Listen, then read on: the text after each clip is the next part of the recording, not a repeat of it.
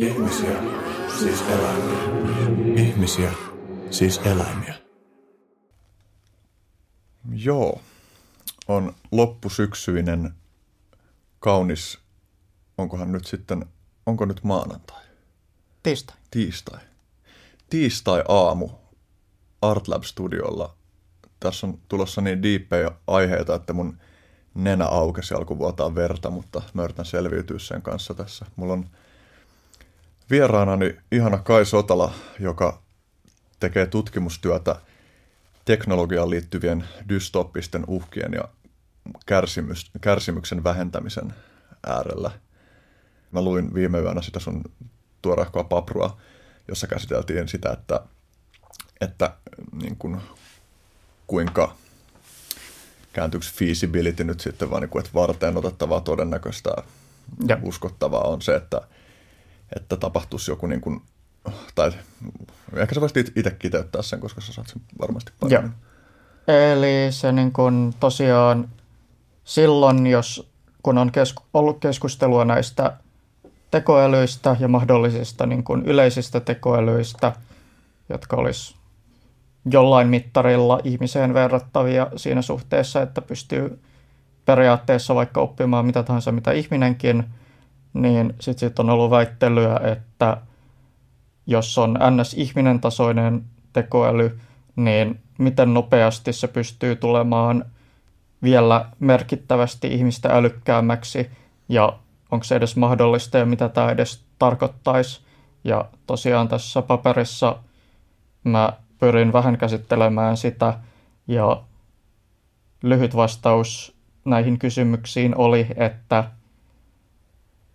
kyllä se vaikuttaisi ihan mahdolliselta, että ihmisen älykkyydestä voi vielä merkittävästi parantaa ja siihen ei välttämättä edes vaadittaisi edes mitään, niin kun, että jos oletetaan, että meillä on sellainen about ihmisen tasoa vastaava tekoäly, niin se ei välttämättä edes, edes vaatisi mitään niin kun hirveästi ylimääräisiä laadullisia läpimurtoja vielä siihen päälle, että saataisiin siitä ihmisen tasoisesta tekoälystä vielä ihmiseen verrattuna superälykäs. Hmm.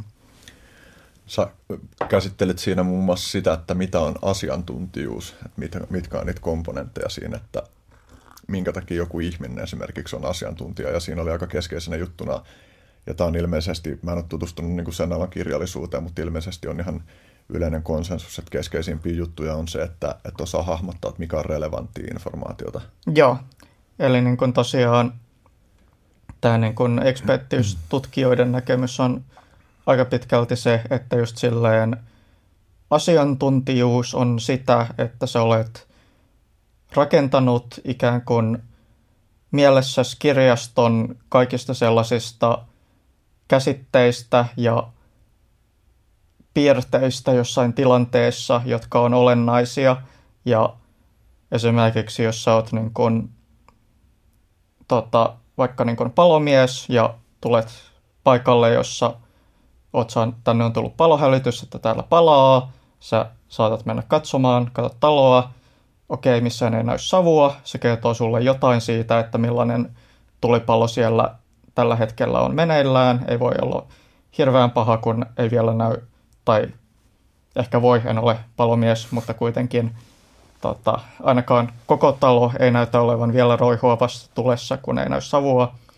Sitten sä menet tota, sisälle, katot huomaat, että tota, tuossa pyykkikuilussa näyttää palavan siellä jossain kellarikerroksessa. Sitten sä tiedät heti, että haa, tuossa on tommonen niin pyykkikuilussa oleva tuli. Jos sen antaa palaa pidempään, niin se on riski, että se sytyttää esimerkiksi tota, ulkolla olevat rakenteet, jos se pääsee sinne asti.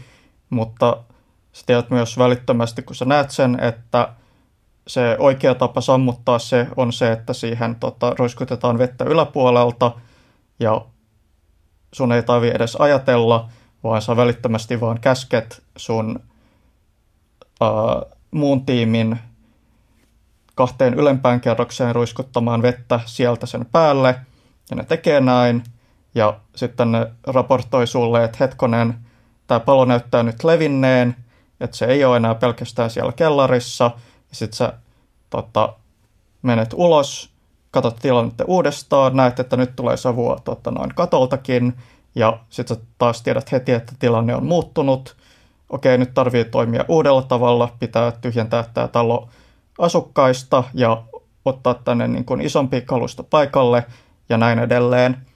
Ja tosiaan olennaista on, että on niin kuin, ja tuossa esimerkissä niin sulla oli se niin kuin tietty käsite tietynlaisesta tulipalosta, sä tiesit, että millaisista merkeistä sen tämänlaisen tulipalon tunnistaa, mitä saattaa tapahtua, jos tämä tilanne jatkuu, mitä pitää tehdä sen sammuttamiseksi?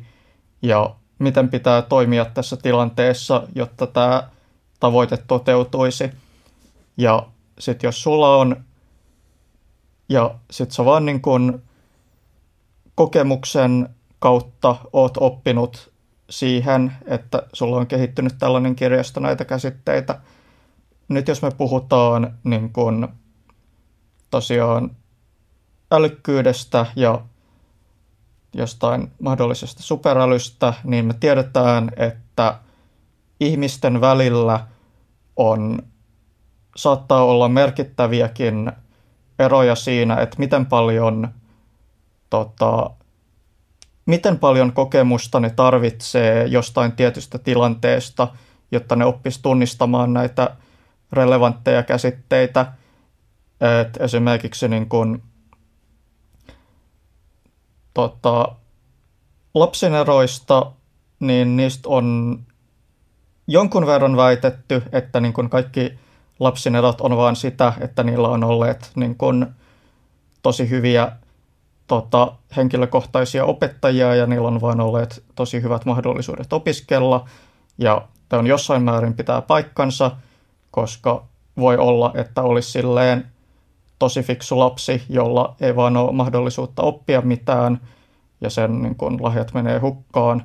Mutta samaan aikaan me tiedetään myös, että ei näytä siltä, että mistä tahansa lapsesta voisi saada lapsineron ihan vaan antamalla sille parasta opetusta ja että ne niin kun, nuorimmat lapset, jotka on saattaneet saavuttaa vaikka jossain shakissa tai musiikissa ja tällaisissa niin kun aikuisen ekspertin tason, niin niillä ei vaan ole ollut elämässään tarpeeksi aikaa harjoitella niin paljon kuin mitä aikuinen ammattilainen saattaisi tota, kuin mitä aikuinen ammattilainen olisi joutunut käyttämään siihen mm. harjoitteluun. Eli me tiedetään, että on silleen merkittäviä eroja siinä, että miten nopeasti tota, erilaiset ihmiset saattaa oppia tämän käsitekirjaston ja se on vielä jonkun verran epäselvää, että ihan tarkalleen ottaen, mistä nämä erot tulee ja mitkä on niitä tekijöitä aivoissa, joiden vuoksi jotkut oppii niin paljon paremmin, mutta se mitä tiedetään on, että ne tuntuu liittyvän sellaisiin asioihin kuin siihen, että niin kun työmuistin kapasiteettiin, eli miten isoja kokonaisuuksia sä pystyt käsittelemään päässä kerrallaan, kykyyn erottaa, niin kun, kykyyn ohjata huomiotaan ja erottaa olennaiset yksityiskohdat epäolennaisista. Ja sitten siinä oli joku kolmas takia, jota mä nyt äkkiseltään muista. No, yksi, josta sä ainakin puhuit siinä, oli se, että, että on kyky havainnoida niitä itse tekemiä virheitä ja muistaa ne sillä tavalla, että kun toistetaan sitä tiettyä, tiettyä harjoitetta tai muuta, niin että hahmottaa seuraavalla kerralla toistettaessa, että mitkä jutut meni edellisen kerran pieleen. Joo, kiitos. Erittäin hyvä. Joo, toi oli tosiaan myös yksi niistä. Tämä oli itse asiassa kiinnostava ihan tangentti, mutta luin joku aika sitten, että Freddie Mercury, joka, jota varmasti moni pitää yhtenä upeimmista laulajista, mm. jota meillä on ollut, niin siitä tuli joku tutkimus, jossa analysoitiin sen äänenkäyttöä ja siinä selitettiin, niin kuin, että yksi keskeinen tekijä sille, että miksi se oli niin hyvä laulaja, oli se, että sillä oli aivan poikkeuksellinen kyky analysoida omaa äänenkäyttöä. Hmm. en ole vielä lukenut sitä paprua kokonaan, mutta lyhyen silmäilyllä, niin tosi kiinnostavaa. En muista, että olisin kenestäkään laulajasta törmännyt tuon tyyppiseen okay. analyysiin, mutta itse laulajana kiinnostaa. Mm. Et tietysti voi olettaa, että samanlaiset oppimismekanismit pätee aika, aika mo, moniin, moniin asioihin ja sitten on just kiinnostavaa, mielenkiintoista nähdä, että missä me ollaan vaikka parinkymmenen vuoden päästä mm. suhteen, että me, miten hyvin me ymmärretään sitä, että mitkä kaikki tekijät vaikuttaa siihen. Onko se joku luontainen, geneettinen, synnynnäinen juttu, joka määrittelee sen pohjan sille. Mm. Ja sitten tästä, jos miettii, niin keskeinen juttu tekoälyn suhteen esimerkiksi on se, että tekoälyllä ei tarvi olla vastaavanlaisia rajoituksia työmuistin mm, suhteen mm, kuin kyllä. ihmisillä. Uh, joo, tosiaan toki mm. jonkunlaisia rajoituksia silläkin varmasti on, ja se, että miten tekoälylle saa jonkunlaisen niin kuin, työmuistia vastaavan rakenteen, joka on ihmistä isompi, saattaa myös olla jossain määrin silleen hankalampi kysymys kuin mitä, miltä vaikuttaa, koska esimerkiksi niin kun, siitä on myös ollut teorioita siitä, että osa ihmisten työmuistirajoituksista voisi tulla siitä, että aivojen arkkitehtuuri on sellainen, että, niin kun, että ikään kuin periaatteessa aivoissa kyllä olisi ns. tilaa useammalle käsitteelle samaan aikaan olla päässä, mutta sitten ne niin kun, silloin, jos on useampia käsitteitä päässä, niin ne ikään kuin häiritsee toisiaan siten, että ne niin kun rajoittaa sitä, että miten paljon informaatiota voi kerrallaan olla aktiivisena ja mikä saattaa esimerkiksi liittyä sitten siihen, että meidän niin kun, että se voi olla siihen voi olla jotain syitä, että miksi niin kuin esimerkiksi maailmaa on helpompi hahmottaa ja järjestää niin kuin käsitystä maailmasta ympärillään, mikäli silleen kerrallaan käsittelee vain pientä määrää tota, seikkoja eikä valtaisaan suurta, mutta joka tapauksessa niin kun, no tämä nyt menee aika spekulatiiviseksi, mutta niin kun, joka tapauksessa ajatus on se, että silleen että sitä saattaa olla ihan niin kuin mielen arkkitehtuuriin liittyviä syitä, miksi silleen ihmisten työmuisti on rajallisempi kuin mitä se periaatteessa saattaisi olla, jos katsottaisiin pelkkää niin kuin esim. aivosolujen määrää tai sitä, että miten paljon teoriassa aivoihin mahtuisi. Ja jotain ton tyyppisiä rajoituksia saattaisi periaatteessa tulla vastaan myös tekoälyllä, mutta sitten taas se, että tekoälyllekin saattaisi tulla vastaan samanlaisia rajoituksia, ei tarkoita, etteikö niistä niin kuin rajoituksista kuitenkin voitaisiin päästä huomattavasti ylöspäin.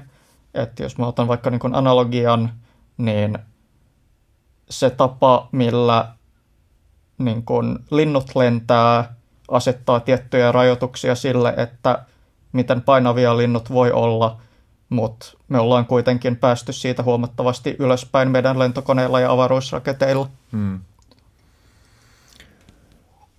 Öö, mulla nyt oma ajatus. Se liittyy ennustamiseen. Aivan, sä puhut siinä paprussa hmm. niin kun henkilöistä, jolla on poikkeuslaatuinen kyky ennustaa kompleksisten järjestelmien niin kuin, tulevia tiloja. Joo. Eli niin kun, tästä on tosiaan tämä niin kun super forecaster-käsite, uh, eli niin kun, tämä tutkimus, mitä näistä on tehty, on aika pitkälti tehty just silleen niin kun poliittisista tota, sellaisista poliittisista tapahtumista, kuten että ää, todennäköisyys sille, että joku tietty ihminen on pääministerinä tota, vielä seuraavien vaalien jälkeen, tai todennäköisyys sille, että tämän tota, kuolleen valtion päämiehen ruumiin avauksesta paljastuu myrkkyä ja osoittautuu, että hänet myrkytettiin, uh, niin tota,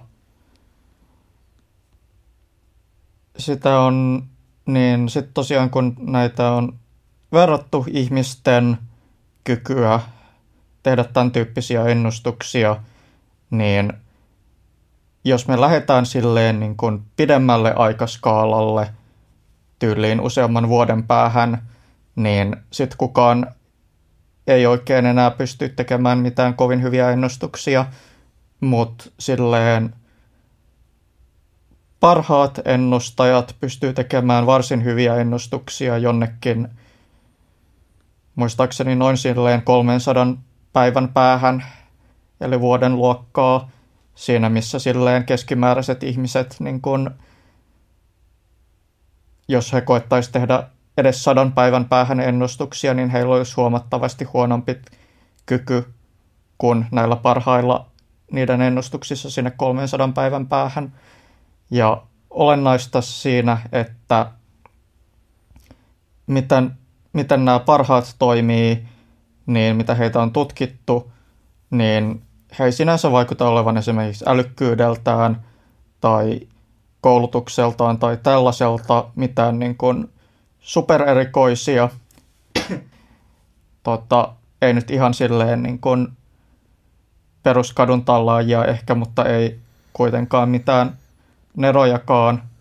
Ja ne niin kuin olennaiset erot liittyy enemmän siihen, että miten he lähestyy sitä ongelmaa, että esimerkiksi tässä tapauksessa, jossa toi, uh, oliko se nyt Yasser Arafat, jonka, josta tehtiin ruumiinavaus mm. ja piti selvittää, että oliko hänet myrkytetty poloniumilla, ja yksi kysymys oli just tämä, että niin kun mikä on todennäköisyys, että hänet on myrkytetty, niin sitten yksi näistä superforecastereista lähti miettimään sitä, niin se miettii itsekseen, että okei, kysymys on se, löytyykö tämän kaverin ruumiista poloniumia?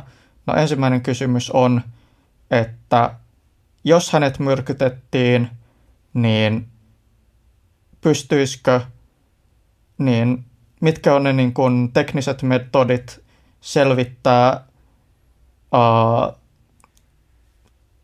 se, että onko ruumiissa poloniumia, olisi, voiko siitä saada selvän vielä näin pitkän ajan jälkeen. Sitten hän tutustui siihen kirjallisuuteen aiheesta, totesi, että okei, näyttää siltä, että jos tämä tota, oli myrkytetty sillä, niin on ihan mahdollista, että se selviää näissä tutkimuksissa. Sitten se alkoi miettimään, uh, mitä vaadittaisi siihen, että tästä ruumiinavauksesta tosiaan löytyisi poloniumia. Tässä kohtaa mä aloin miettiä, että onkohan kääntyykö polonium suomeksi polonium vai onko sillä joku toinen nimi suomeksi? Mä en ainakaan muista kuulla. Joo. Anyway, niin tota, kolme mahdollisuutta ainakin. Uh, tota, tämä myrkytettiin tahallaan niiden tahojen toimesta, joiden oikeasti epäillään myrkyttäneen sen. Toinen vaihtoehto, joku kokonaan muu taho myrkytti sen poloniumilla jostain mahdollisesta muusta syystä. Tai kolmas, joku koettaa lavastaa tämän asian sellaiseksi, että se myrkytettiin ja jotkut niistä ja joku on saat... myrkytettiin toisen tahon toimesta. Nimenomaan se taisi olla Israel se esimerkki, että lavastettiin, että se näyttää siltä, että Israel on tehnyt sen. Uh, tai siis se vai, tosiaan vai, joo, kyllä. Niin. Eli niin kun, kolmas vaihtoehto oli tosiaan se, että tota, joku haluaa lavastaa, että Israel mm. myrkytti sen, joten on sen kuoleman jälkeen jotenkin saastuttanut sen ruumiin sillä. Ja tässä oli käytännössä kyse siitä, että, että nämä superforecasterit osaa hahmottaa, että mitkä on ne olennaisimmat kysymykset, joita kannattaa lähteä Joo. ruotimaan. Ja oliko se niin peräti, että nämä superforecaster-tyyppiset henkilöt teki parempia ennustuksia kuin tiettyyn alaan erityisesti vihkiytyneet ihmiset, että niillä on joku semmoinen yleinen tatsi siihen, että miten hahmottaa olennaisuuksia? Uh, se riippuu vähän alasta, mistä puhutaan, mutta se väite on, että nämä superforecasterit, jotka toimii pelkästään julkisen tiedon perusteella, uh, olisi saaneet parempia ennustuksia kuin mitä niin kuin ammattilaiset tiedustelupalveluille toimivat analystit, jotka käytti siihen, niin kuin, jolla oli vielä pääsy salaiseen tietoon. Uh, se on vähän epäselvää, että pitääkö tämä oikeasti paikkansa, koska mikään tiedustelupalvelu ei ole vahvistanut tai kiistänyt tätä väitettä, mutta tota, silleen väitetään, että mitäs tämä meni?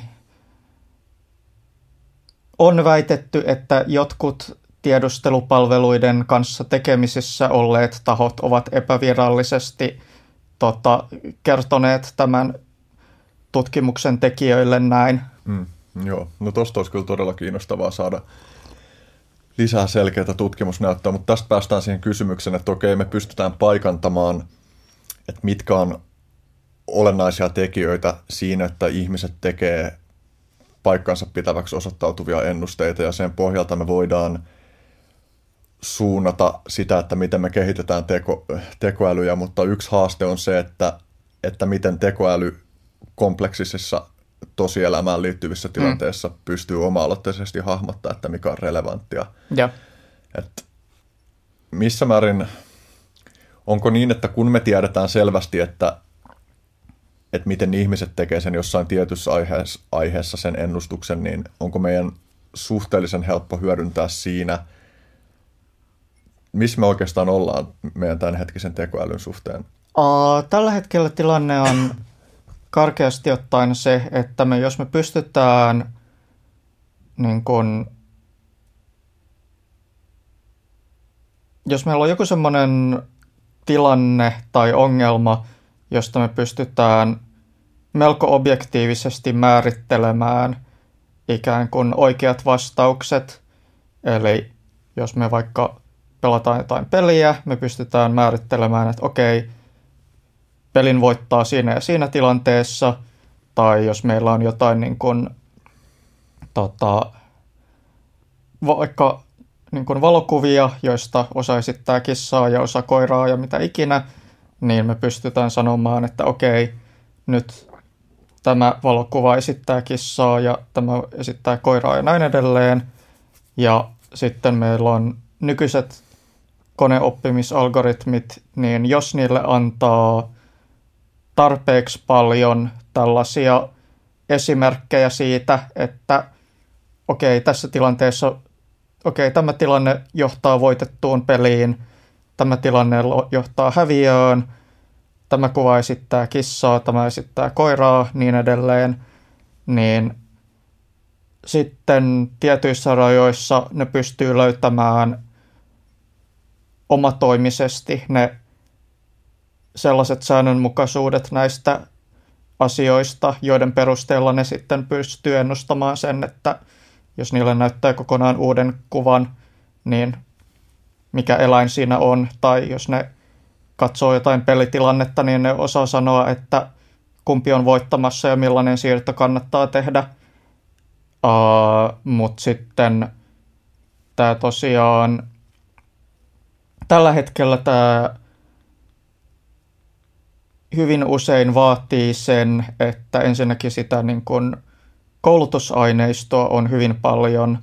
Esimerkiksi nämä deep learning-algoritmit, joista nyt on viime vuosina kovasti puhuttu, niin muistaakseni nyrkkisääntö oli se, että saavuttaakseen ihmisen tasoisen tai sitä paremman tason, niin ne vaatii, oliko se nyt kymmeniä miljoonia esimerkkejä ennen kuin ne oppii siitä.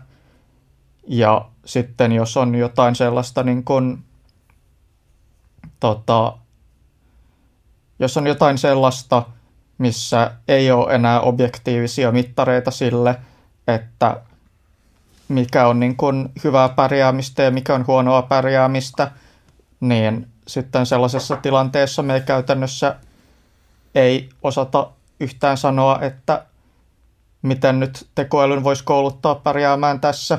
Mm. Eli tekoäly ei nyt osaisi käydä sun kanssa keskustelua tota, tähän podcastiin, koska ei ole mitään objektiivista kriteeriä siitä, että miten ihminen, joka osallistuu podcast-nauhoitukseen, niin mitä hänen pitäisi sanoa. Mm.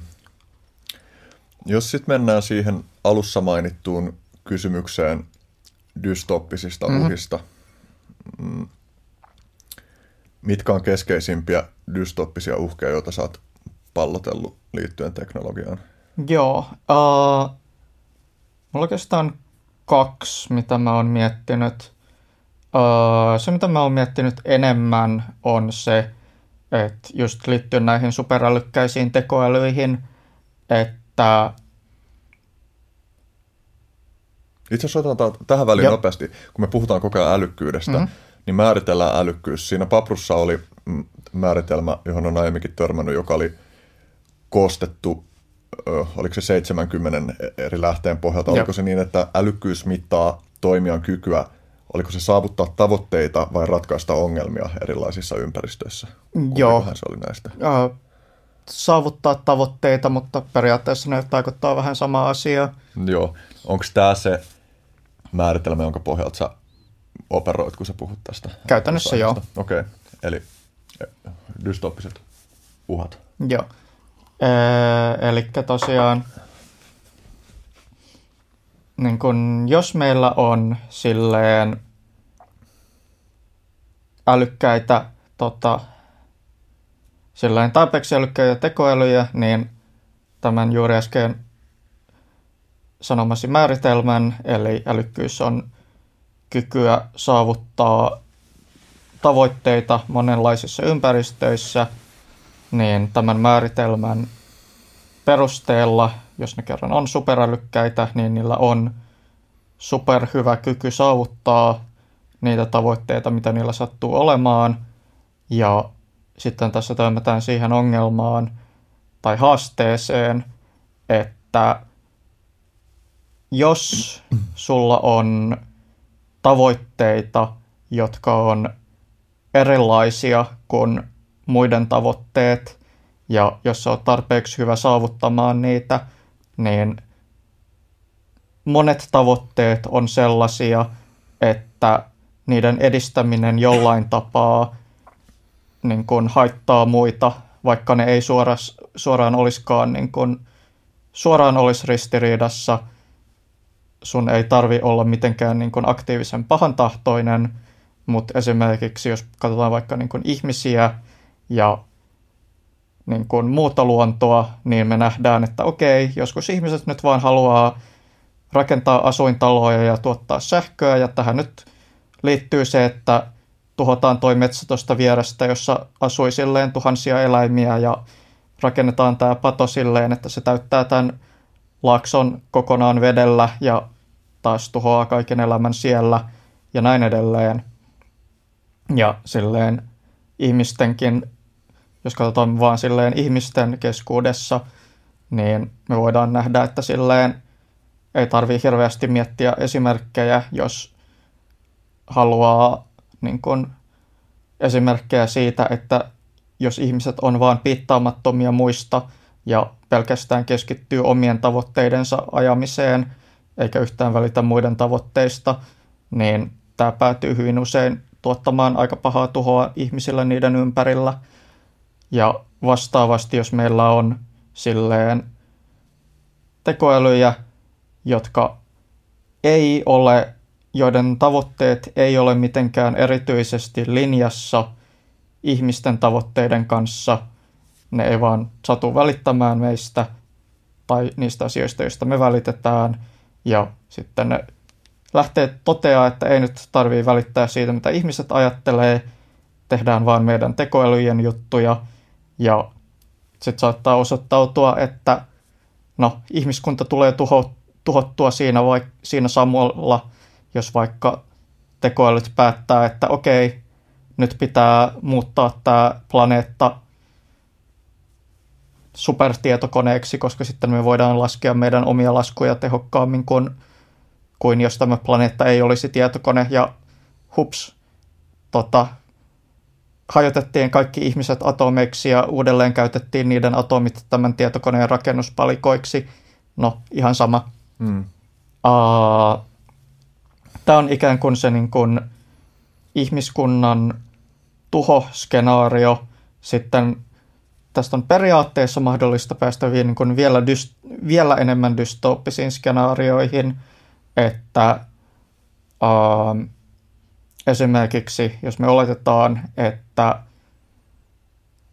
koska niin kuin ihmiset kokee empatiaa toisiaan kohtaan ja muiden kärsimystä kohtaan osittain siksi, että me ollaan evoluution kautta kehitytty sellaisiksi, että meillä on syitä kokea empatiaa muita kohtaan, mutta jos me ollaan vaan niin kuin puhtaasti rakennettu jokin kone tekemään jotain tehtävää, ja me ei olla erikseen rakennettu siihen mitään niin kuin empatiaa muiden kärsimystä kohtaan, niin sitten voi käydä niin, että se tota, sillä tosiaan ei ole mitään väliä, että kärsiikö muut, kunhan sen omat tavoitteet vaan täyttyy. Sitten ehkä se tuhoaa ihmiskunnan, ehkä ei, mutta sitten se lähtee niin kun vaikka asuttamaan koko galaksia, koska muualta galaksista löytyy jotain, mitä se kokee arvokkaaksi, ja sitten se rakentaa jotain niin kun miljoonia robotteja tai mitä ikinä tota, toteuttamaan niitä asioita, mitä se haluaa, ja ehkä se osoittautuu, että niin kun, hel- ehkä helpoin tapa rakentaa älykkäitä robotteja on rakentaa ne siinä tavalla ihmismäisiksi, että ne tuntee, kykenee tuntemaan niin kun nautintoa ja kärsimystä, mutta sitten siinä, missä niin kun ihmisistä koostuva yhteiskunta, niin pyrkisi aina jossain määrin estämään tarpeetonta kärsimystä, koska se koostuu ihmisistä, ja ihmiset nyt pääosin välittää siitä, että muut ihmiset ei kärsisi hirveästi, jos sen nyt jotenkin voi estää, niin, mutta sitten jos se sivilisaatio koostuisi vain sellaisista toimijoista, jotka ei yhtään välittäisi toistensa kärsimyksestä, vaan pelkästään omista tavoitteistaan, niin sitten se voisi käydä niin, että ensin tekoäly tuhoaa ihmiskunnan ja sitten sen lisäksi, kun me ollaan poissa, niin se vielä rakentaa sellaisen niin kuin huomattavasti kylmemmän ja julmemman yhteiskunnan kuin mikään, mitä ihmiset on koskaan pystyneet rakentamaan. Hmm. Ja silloin siinä kärsis ketkä? Silloin siinä, kär, silloin siinä kärsis tota, ne, mitkä ikinä niin kun, robotit tai tekoälyt siinä uudessa yhteiskunnassa elisi. Ja sitten on myös tällainen mahdollisuus tota, niin kuin, uh, mind crime, eli mielirikos on tämä mm. termi, joka sille on. Eli jos niin kuin,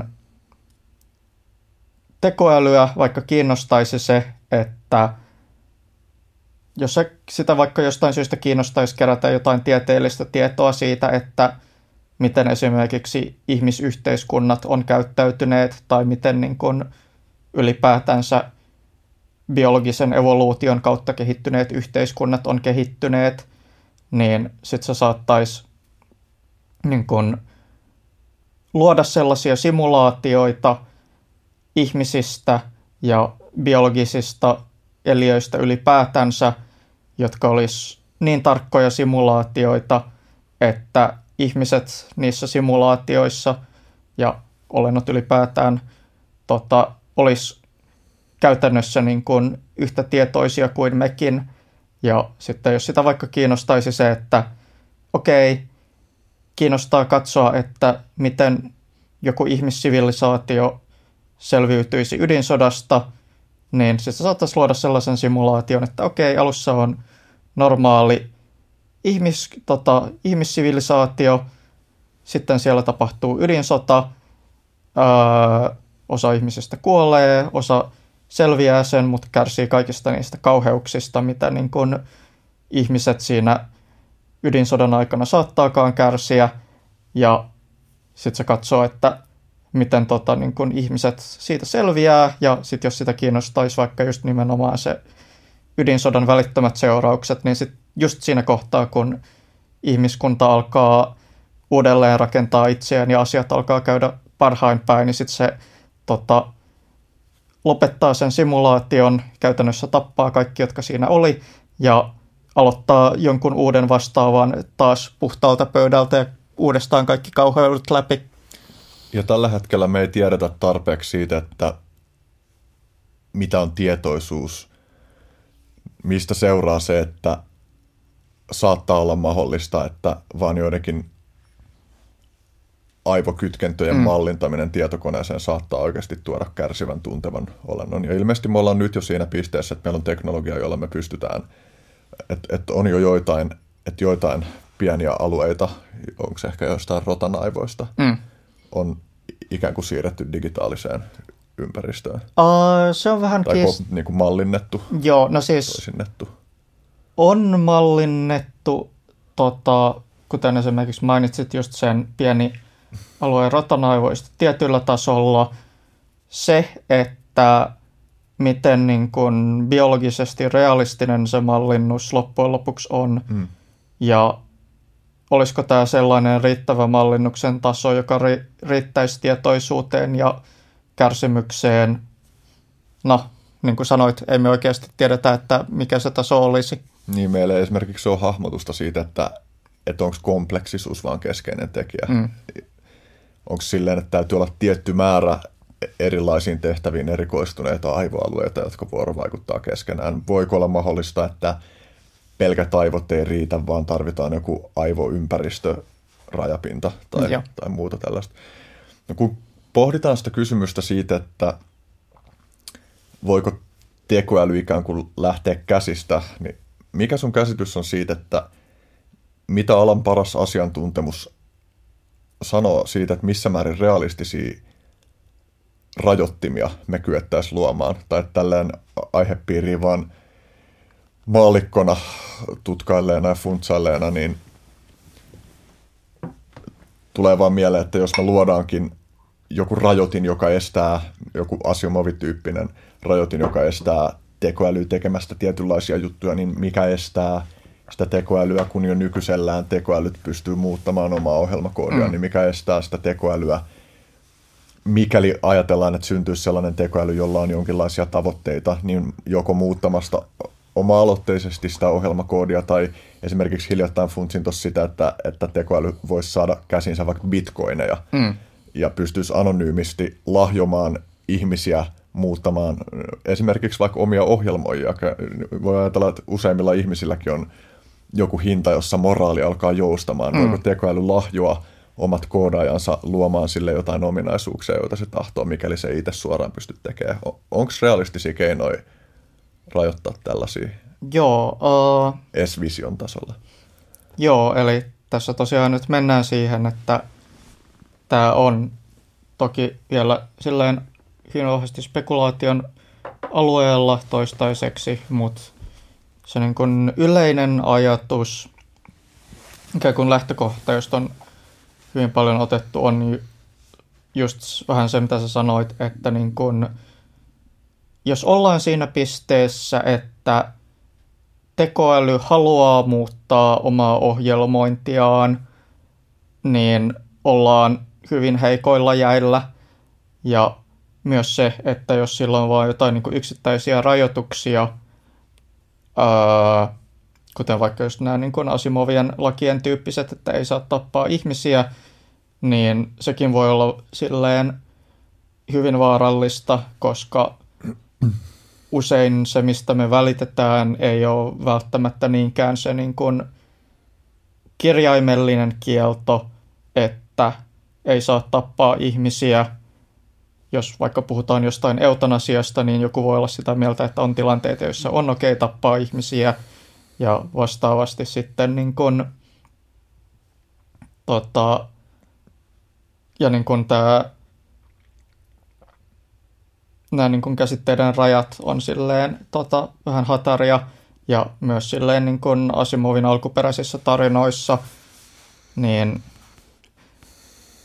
mä en tiedä ihan tarkkaan, että millä perusteella Asimov ne loginsa keksi, mutta muista kovasti tuntuu siltä, että se tarkoituksella suunnitteli ne sellaisiksi, että se pystyisi keksimään tota, tusinoittain tarinoita siitä, mitä tapahtuu, kun ne lait menee pieleen. Hmm, vähän semmoinen niin plot device. Joo. Tuo Michael Laakasua, joka on sunkin, sunkin tuttu, niin oli, oli tosi hiljattain mun vieraana ja sen kanssa puhuttiin tästä samasta, samasta asiasta, että, että Asimov pyrkii illustroimaan mm. niitä tällaisten mekanismien rajoituksia.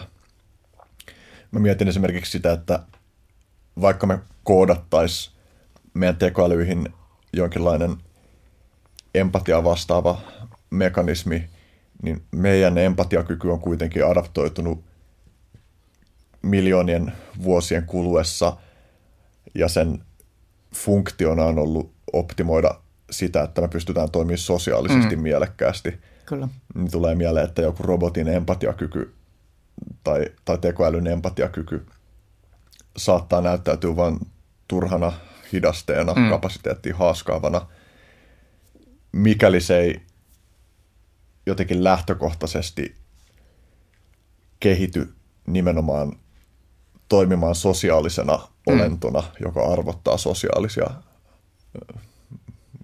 tekijöitä omassa toiminnassaan. Joo, eli tästä tulee just se, että niin kuin, öö, et tosiaan, jos tekoäly haluaa muuttaa ohjelmointiaan ja poistaa sillä olevat rajoitukset, niin sitten se on vähän silleen, että siinä pisteessä ollaan jo hävitty, mutta sitten voi myös olla, että tekoäly ei vaan, että se tekoälyn halut on sellaisia, että se ei halua muuttaa niitä. Että jos mä nyt vaikka otan esimerkin itsestäni, tota, jos mun nyt ei tietenkään ole mahdollista niin kuin mielivaltaisesti muokata omia halujani, mutta jos olisi sellainen tilanne, että mä pystyisin vaan päättämään, että vaikka poistaa itseltäni kaiken empatiakyvyn, niin okei, mä tiedän, että ehkä tämä auttaisi mua toimimaan vapaammin, mutta sit, jos mä tiedän, että tämä myös tekisi musta täysin empatiakyvyttömän kusipään, ja mä en halua olla sellainen, niin mä, sit mä en myöskään halua poistaa sitä omaa empatiakykyäni.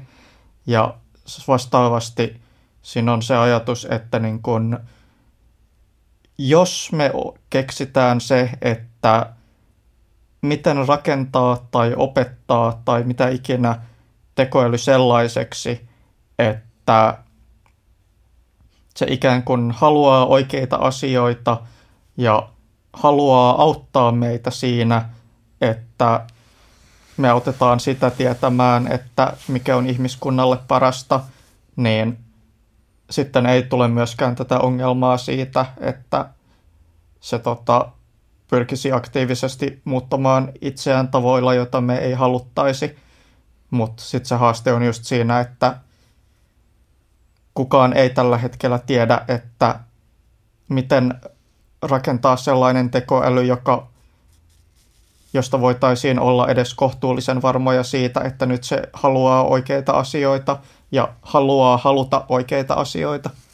Nyt on aika jännä kysymys siitä, että kun ihmiselle on ollut luontaista kuitenkin se, että me ollaan tuhansia vuosia mietitty sitä, että miksi me ollaan sellaisia kuin me ollaan ja mitkä meidän rajoitukset minkälaisia rajoituksia meillä on ja mi- miten niitä rajoituksia voisi olla mahdollista kiertää, mm.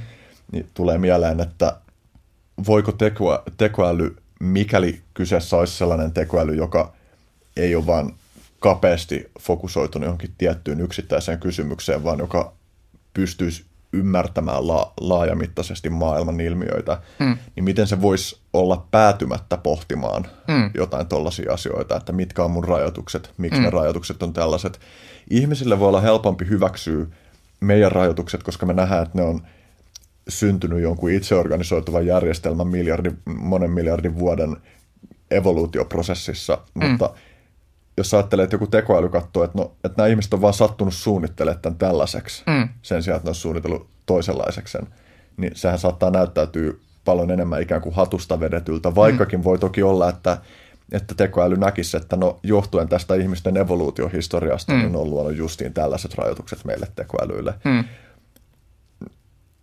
Voiko tekoälyn sallia ajatella mitä tahansa vai, vai tarvitaanko ikään kuin jotain semmoista orvellilaista ajatuskontrollijärjestelmää, jotta pystytään karsinoimaan, että millä alueella tekoäly voi operoida. Jos karsinoidaan, niin pystyykö tekoäly oikeasti ymmärtämään maailmaa laajamittaisesti? Mm, kuulostaisi, että orwellilainen ajatuskarsina menisi taas sille alueelle, että niin kun, sille, että taistellaan tekoälyä vastaan sen sijaan, että koitetaan saada se aidosti omalle puolelle. Mm.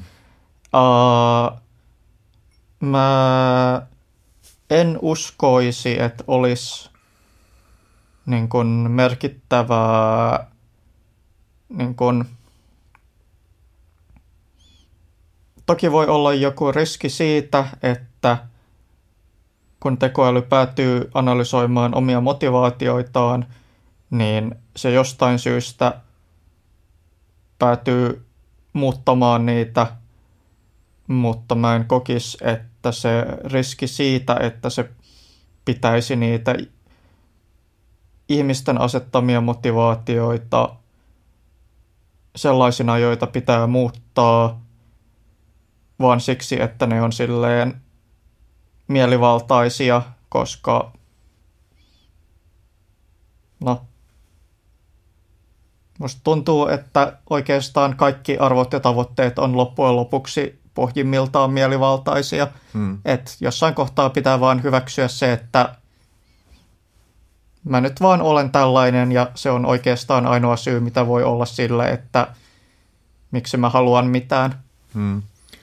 Niin tuossa tavallaan on ehkä se ristiriita siinä, että se tekoälyn ohjatut arvot saattaa olla ristiriidassa sen kanssa, että mikä se tekoälyyn koodattu tavoite on. Ja mm. tässä tietysti herää kysymys siitä, että miten siihen ohjelmoidaan se tavoite sillä tavalla, että se ymmärtää, että se tavoite ei ole hinnalla millä hyvänsä tavoite, mm. vaan, vaan tietyissä puitteissa. Yeah. Jos sitten miettii sitä, miten käsitellään vaikka populaarikulttuurissa ja, ja toisaalta myös vaikka julkisessa keskustelussa tekoälyn uhkiin liittyviä kysymyksiä tai teknologian uhkiin, no ehkä spesifioidaan kuitenkin tekoälyyn liittyviin uhkiin, niin miten sä suhtaudut siihen, kun niistä riskeistä puhumista toisinaan kritisoidaan semmoisena turhana pelon lietsontana. Mm. Musta tuntuu itse tosi vaikealta hahmottaa sitä, että, että miksi joku ihminen kokee, että noiden asioiden funtsiminen olisi turhaa. Mm. Uh, no se riippuu vähän niin kuin näitä pelon lietsontakritiikkejä on vähän erityyppisiä, vähän eri ihmisten esittäminä. Uh, yksi, mikä on musta sinänsä periaatteessa ihan perusteltu, on se, että koska me tosiaan tällä hetkellä ei tiedetä, että mitä sellaisen oikean tekoälyn rakentamiseen tarvittaisiin – ja miten sellainen voisi rakentaa.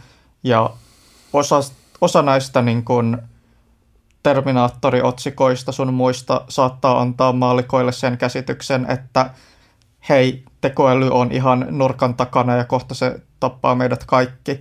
Ja siinä mielessä se on ihan niin kuin perusteltua kritisoida silleen perusteettomana pelonlietsontana sen tyyppistä uutisointia, koska fakta nyt on se, että me ei tällä hetkellä, no tällä hetkellä tuskin näyttää siltä, että vaikka kymmenen vuoden sisään rakennettaisiin mitään tota tappajatekoälyä, mutta sitten samaan aikaan toisaalta se, että me ei tiedetä, milloin tällaista niin kun, yleistä tekoälyä saatettaisiin rakentaa tarkoittaa myös, että me ei myöskään pystytä sanomaan varmuudella, että siihen menisi pitkä aika.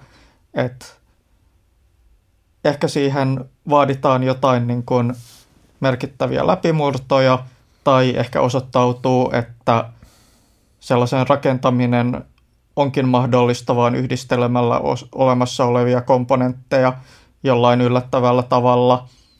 Ää, esimerkiksi ton niin Goon maailmanmestarin voittaneen AlphaGoon kanssahan meni vähän just silleen, että ihmiset ajatteli pitkään, että ehkä, ehkä si, että niin kun, että okei, Shakissa voitettiin, mutta Go vaikuttaa huomattavasti vaikeammalta peliltä ja voi olla, että siihen tarvitaan huomattavasti isompia läpimurtoja ja jotain uutta käsitteellistä edistystä, mutta sitten loppujen lopuksi ne asiat, joilla Go sitten voitettiin, oli silleen suhteellisen tota, suoraviivaisia olemassa olevia tekniikoita, joista vaan saatuttiin saamaan. Meillä on nykyään enemmän laskentatehoa niiden käyttämiseen ja niitä yhdisteltiin vähän uudella tapaa.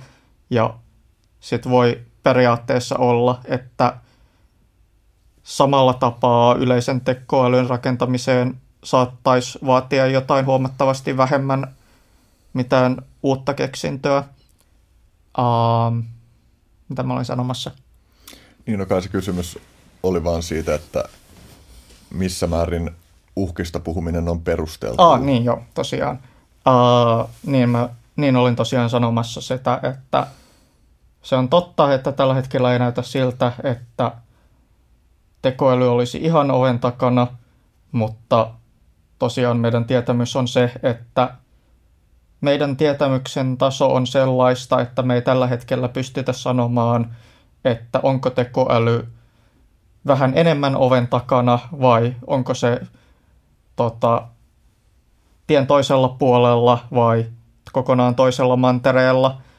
Et ehkä se keksitään kymmenen vuoden päästä, ehkä se keksitään 200 vuoden päästä. Ja tästä on myös, kun asiantuntijoilta on tehty kyselyjä aiheesta, niin siinä myös nämä niin kun mielipiteet jakautuu tosi rajusti, että just silleen, jos kysytään, että millais, milloin meillä on ihmisen tasoista tekoälyä, niin vastaukset on tosiaan silleen kaikkea väliltä 10 vuotta viiva 200 vuotta kautta vielä pidempään. Hmm. Eli niin kuin siinä mielessä on musta ihan perusteltua käsitellä näitä aiheita, koska voi olla, että voi olla, että se tekoäly onkin sitten täällä huomattavasti nopeampaa kuin mitä ehkä sellaiset ihmiset olettaa, jotka on sitä mieltä, että näistä asioista ei pidä puhua ollenkaan. Uh, Sitten siihen taas joku voisi esittää vastalauseeksi, että ehkä tekoäly onkin täällä nopeampaa kuin, on, kuin nyt oletetaan, mutta tällä hetkellä ei kuitenkaan pystytä tekemään mitään hyödyllistä, jolloin nämä ihmiset kyseenalaistaisi enemmän sen, että pystyttäisikö me edes tekemään mitään tota, turvallisen tekoälyn mahdollisuuksien edistämiseksi tällä hetkellä. Uh, se on jo silleen vähän osuvampi kritiikki, mutta kyllä sitä on myös vähän kaikenlaista työtä, joka just liittyy siihen, että miten saataisiin tekoälyt, yleiset tekoälyt turvallisiksi, uh, josta kaikki ei vaadi sitä, että me välttämättä edes tiedettäisiin hirveän tarkkaan sitä, että tota, millainen se tekoäly tulee olemaan. Uh, aika iso osa siitä on silleen aika teknistä, jota on vähän vaikea selittää, hmm. mutta silleen esimerkiksi yksi esimerkki voisi olla enemmän sen miettiminen, että kun me nyt ollaan puhuttu tästä, että tekoälyn olisi hyvä toimia ihmisten arvojen mukaisesti, niin enemmän niin kuin filosofian puolelle menevää mietintää siitä, että mitä me edes tarkoitetaan ihmisen arvoilla, ja mitä ne on ja miten me halutaan ratkoa se, että vaikka me tiedettäisiin yhden ihmisen arvot ja se, että mitä yksi ihminen haluaa, niin mikä olisi sellainen oikeudenmukainen tapa ottaa huomioon se, että jos tekoäly tulee vaikuttamaan kaikkiin maailman ihmisiin, niin sitten meidän pitäisi ottaa varmaan jotenkin huomioon kaikkien maailman ihmisten arvot ja miten me yhdistetään nämä ja pitäisikö meidän myös ottaa huomioon jotenkin esimerkiksi eläinten arvot tai mahdollisten avaruusolentojen arvot tai sellaisten arvot, ihmisten arvot, jotka ei ole vielä syntyneet tänään tai ja näin edelleen. Mm. Kognitiotiede on alana Suomessa ollut uhattuna. Miten sä ajattelet, tota, että miten se voi olla mahdollista, että tavallaan kun jotain Sipilää myöten mm. on ilmeisesti kuitenkin ymmärrystä siitä, että, että tekoälyyn liittyvät kysymykset on olennaisia ja kognitiotiede on kuitenkin yksi aika keskeinen mm. ala tuossa. Miten me voidaan olla sellaisessa tilanteessa, että, että sen tulevaisuus on niin epämääräisellä pohjalla? No tällä hetkellä mä sanoisin, että Suomessa tilanne nyt liittyy aika paljon siihen, että hirveän harva välttämättä edes tietää, mitä kognitiotiede on. Tässä kohtaa, jos me istuttaisiin jossain salissa, jossa meillä olisi paljon yleisöä, niin tässä kohtaa mä pyytäisin niitä ihmisiä nostamaan kätensä, jotka tietää, mitä kognitiotiede on. Ja mä veikkaisin, että jos tämä olisi silleen kes- keskimääräinen yleisö, niin hirveän moni ei nostaisi. Eli tosiaan niille kuulijoille, jotka eivät tiedä, ää, mä olen tosiaan opiskellut kognitiotiedettä, tein siitä kandin tutkinnon ennen kuin vaihdoin tietojenkäsittelytieteeseen. Munkin on välillä vähän vaikea määritellä, että mitä se nyt ihan tarkkaan ottaen on, mutta jos mun olisi pakko antaa joku lyhyt määritelmä, niin se olisi sellaista just niin kuin tietojenkäsittelytieteen ja psykologian välimaastoon menevää yleistä niin kuin älykkyyden ja älykkään toiminnan ja kognitiivisten eli käytännössä niin kuin ajatteluprosessien tutkimista. Ja se tosiaan on vähän sellainen, no, poikkitieteellinen nyt on ollut näitä kuumia sanoja jo pari vuosikymmentä, mutta just semmoinen ala, joka ammentaa vähän tietojenkäsittelytieteestä, psykologiasta, filosofiasta, kielitieteestä, tekoälystä, neurotu- neurotieteestä, YMS. Uh, tosiaan vastatakseni varsinaiseen kysymykseesi, musta tuntuu, että osittain se just liittyy siihen, että kovinkaan moni ei välttämättä tiedä, mitä kognitiotiede niin kuin terminä tarkoittaa. Ja sitten osittain myös sitä, että kun se on sellainen poikkitieteellinen ala, joka menee, ammentaa vähän kaikesta, niin sitä on, voi myös olla vaikea sijoittaa mitään niin kuin tiettyä tutkimustulosta sellaiseksi, että sen voisi sanoa, että toi on puhdasta kognitiotiedettä, mm.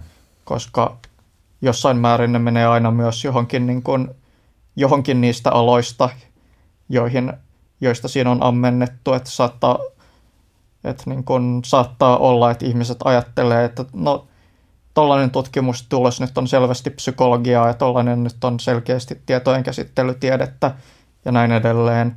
Se voi olla, olla ihan perusteltua, että jos joku näistä niin kuin, ikään kuin konkreettisemmista tieteenaloista pitäisi valita, niin se voi olla ihan perusteltua sanoa, että no, tämä tutkimustulos on nyt enemmän neurotiedettä kuin mitään muuta, mutta samaan aikaan se voi myös olla, että se, että se tutkimustulos keksittiin, kuitenkin vaati sitä, että oli myös sitä monialaisempaa ymmärrystä muustakin kuin vain yhteistä, yhdestä tieteenalasta.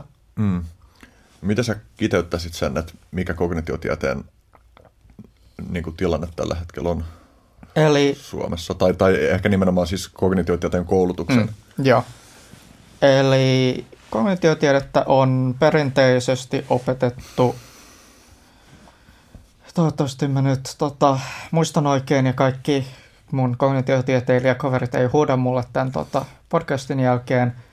Uh, perinteisesti sitä on opist- opetettu tota, Helsingin yliopistossa tota, kandia maisterina, kandina ja maisterina ja tohtorin tutkintona ja sitten Jyväskylän yliopistossa, jossa ei ole siitä kandiohjelmaa, mutta siellä on muistaakseni mahdollisuus opiskella siitä maisterin tutkinto ja tohtorin tutkinto.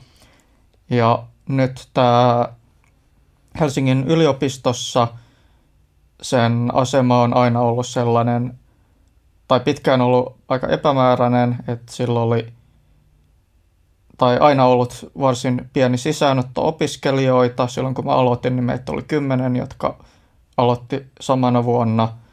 Ja sitten mä nyt en ole ihan ollut enää yhtä kärryillä siitä tarkasta tilanteesta, että miten just nyt on meneillään. Mun muistikuva on, että, olisiko ollut peräti niin, että pari vuotta ei otettu uusia opiskelijoita.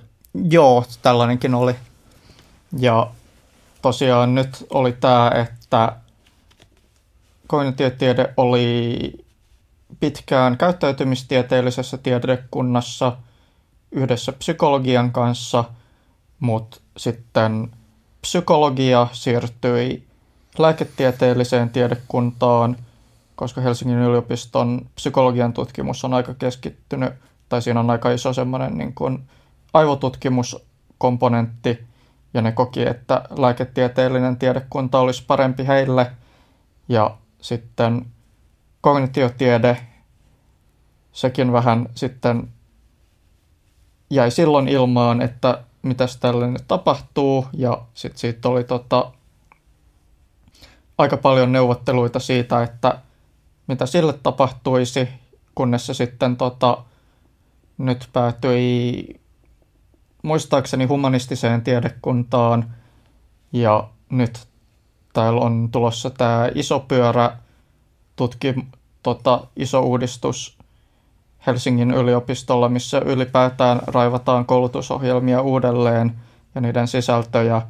Ja nyt on ilmeisesti aika paljon auki se, että mitä kognitiotieteelle tulee tapahtumaan. Ja käytännössä ilmeisesti, mä luin just sen kognitiotieteilijä tai onko se kognitiotieteen opiskelijoiden järjestö se mm. intelligentsia, Joo. niin, niin heidän kannanottonsa siitä, jossa ainakin ilmastiin se asia niin, että, että se tulevaisuus on tällä hetkellä kokonaan hieman epävarmaa, mm. vaikka on viitteitä siitä, että se että sitä saatetaan tulla jatkamaan tai että, että se ei ole täysin tyhjän päällä, mutta mm. että kuitenkin, että tarvittaisiin enemmän vakuuksia siitä, että sitä ei olla vetämässä, vetämässä pytystä. Ja. Niin voisiko ajatella, että, että ainakin silleen, jotta kognitiotieteen arvostus lisääntyisi, niin tarvittaisiin enemmän kansankielisiä kannanottoja silleen, mm. jotka kiteyttävät sen, että mistä kognitiotieteessä on kyse ja miksi se on tärkeää. Mm. Että, että yksinkertaisesti tuosta vastauksesta tuli sellainen ajatus. Ja mä oon itsekin monesti miettinyt sitä, että, että, että se tuntuu suht haastavasti määriteltävältä mm, kyllä. alalta. Että, että tarvitsisi selkeyttää ja syventää sitä mm. ymmärrystä siitä, että miksi tämä on tärkeää. Yeah. Okei, pompataan sitten toiseen aiheeseen. Mun tekisi mieli puhua vähän science fictionista. Mm-hmm. Öö, mä itse mielen ainakin, että, että se, että miksi, no mua nyt kiinnostaa vähän kaikenlaiset aiheet, mutta että minkä takia just vaikka tekoäly ja, ja tulevaisuuden teknologia on kiehtovia aiheita, niin se kytkeytyy omalta osalta siihen, että on jo pienenä alkanut lukea science fictionia. Ekana varmaan tämä Jules Vernen kirjoja, joista mä en kyllä muista mitään, koska mä oon lukenut niitä niin, niin pienenä, mutta miten sulla on, niin kuin, sullakin on, on suhde science fictioniin ja sä oot myös kirjoittanut Joo. skifi-juttuja? Uh, joo, tosiaan mäkin olen pienestä pitäen, mä aloin miettimään, muistaisinkohan mikä mun ensikosketus olisi ollut. Uh, Varmaan varhaisin, mitä mä muistan, olisi se, kun katsottiin isän kanssa televisiosta Star Trek uutta sukupolvea. Hmm. Aa, ja sitten tosiaan jossain vaiheessa tuli myös tämä kirjallinen puoli. Ja sitten, no, sitten sitä on tullut silleen satunnaisten, just silleen, no, aika tämä niin kuin normaali viihdesetti, että silleen tietokonepelit kautta romaanit kautta leffat kautta TV-sarjat kautta roolipelit uh, tullut sitä eri muodoissa kulutettua. Onko se ollut sulla silleen, kun mulla oli ainakin lapsena niin, että mun kaunokirjallisuuden lukeminen painottu nimenomaan Skifiin paljon. Että mä luin kyllä muitakin juttuja, mm. esimerkiksi Stephen Kingia mä luin alasta ikäisenä paljon, mutta et, et Skifi oli sellainen suuri rakkaus. Mm, mulla saattoi painottua jossain määrin enemmän fantasiaan, mm. mutta kyllä Skifi oli myös niitä ykkösjuttuja. Näetkö sä, että se, että sä oot päätynyt tutkimaan näitä tekoälyasioita, niin on tai kuinka syvästi se on yhteydessä siihen? Mm, no se selkeästi niin kuin,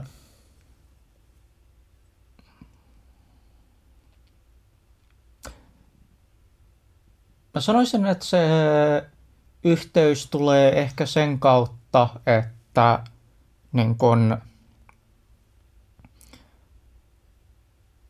että molemmissa, että kun psykologiassa on tällainen niin kuin persoonallisuuspiirre kuin openness to experience, avoimuus kokemuksille, johon muun muassa kuuluu just tällainen, että niin kuin kiinnostus uusista ideoista ja käsitteistä ja avoimuus käsitellä niin kuin kaikkea uutta ja vierasta, niin mä luulen, että niin kuin pohjimmiltaan osa sitä, mikä ajaa ihmisiä kiinnostumaan just skifistä ja fantasiasta, jotka molemmat käsittelee just sellaisia niin kuin arkikokemukselle vieraita maailmoja, on just sellainen tietty niin kuin viehätys ja kiinnostus kaikkeen uuteen ja kummalliseen ja myös niin kuin tiet, tietty just silleen avoimuus sille, että on valmis kuvittelemaan sellaista, että millaisia nämä maailmat voisi olla, vaikka tietääkin, että ne ei tällä hetkellä ole olemassa. Ja se, miten mä päädyin varsinaisesti niin kun tekoälytutkimusta tekemään, niin siinä mä en oikeastaan näe suoraa vaikutusta tieteiskirjallisuudesta, mutta mä uskon, että se niin kun, koska mä päädyin tekoälytutkimukseen sitä kautta, kun mä aloin lukemaan alun perin lukioikäisenä kirjoituksia siitä, että millainen vaikutus tekoälyllä voisi olla maailmaan. Ja, ja kirjoituksia, joissa käytiin just läpi kaikkia näitä niin kuin haasteita yleisen tekoälyn rakentamisesta, joista me nyt ollaan tässäkin puhuttu, niin mä luulen, että se tietty samanlainen niin kuin avoimuus uusille ajatuksille ja halu, halukkuus ja valmius kuvitella toisenlaisia maailmoja kuin tämä nykyinen, niin oli merkittävänä tekijänä siinä, että mä koin, että nämä ajatukset on sellaisia, jotka tarvii ottaa vakavasti. Hmm. Tavallaan voi ajatella, että laajemminkin sekä fantasia että skifi kuuluu hmm. tähän spekulatiivisen Jep. fiktion ylägenreen, niin että niiden funktio on just se, että ne laajentaa meidän mahdollisuus avaruutta sen mm. suhteen, että minkälaisia, minkälaisia asioita on kuviteltavissa. Ja, ja sitten sitä kautta, mä oon miettinyt viime aikoina sitä kysymystä, kun on omat funtsinat on ainakin tietyillä alueilla viime aikoina painottunut tosi paljon tieteeseen ja tosi paljon siihen, että tai esimerkiksi kun mä ö, kirjoitan paljon psykedeelitutkimukseen liittyen, niin mm. niin sitten on tosi paljon oma näkökulma on alkanut, alkanut niin painottua siihen, että mitä tämänhetkisen tutkimusaineiston pohjalta tarkalleen on uskottavasti sanottavissa. Ja sitten mä oon ihan viime viikkoina miettinyt sitä, että miten se on tietyllä tavalla rajannut pois sitä, että ei ole viime aikoina tullut funtsittua niin paljon kaikkea sitä spekulatiivista mm. puolta, joka on kuitenkin olennaista myös sen mm. suhteen, että,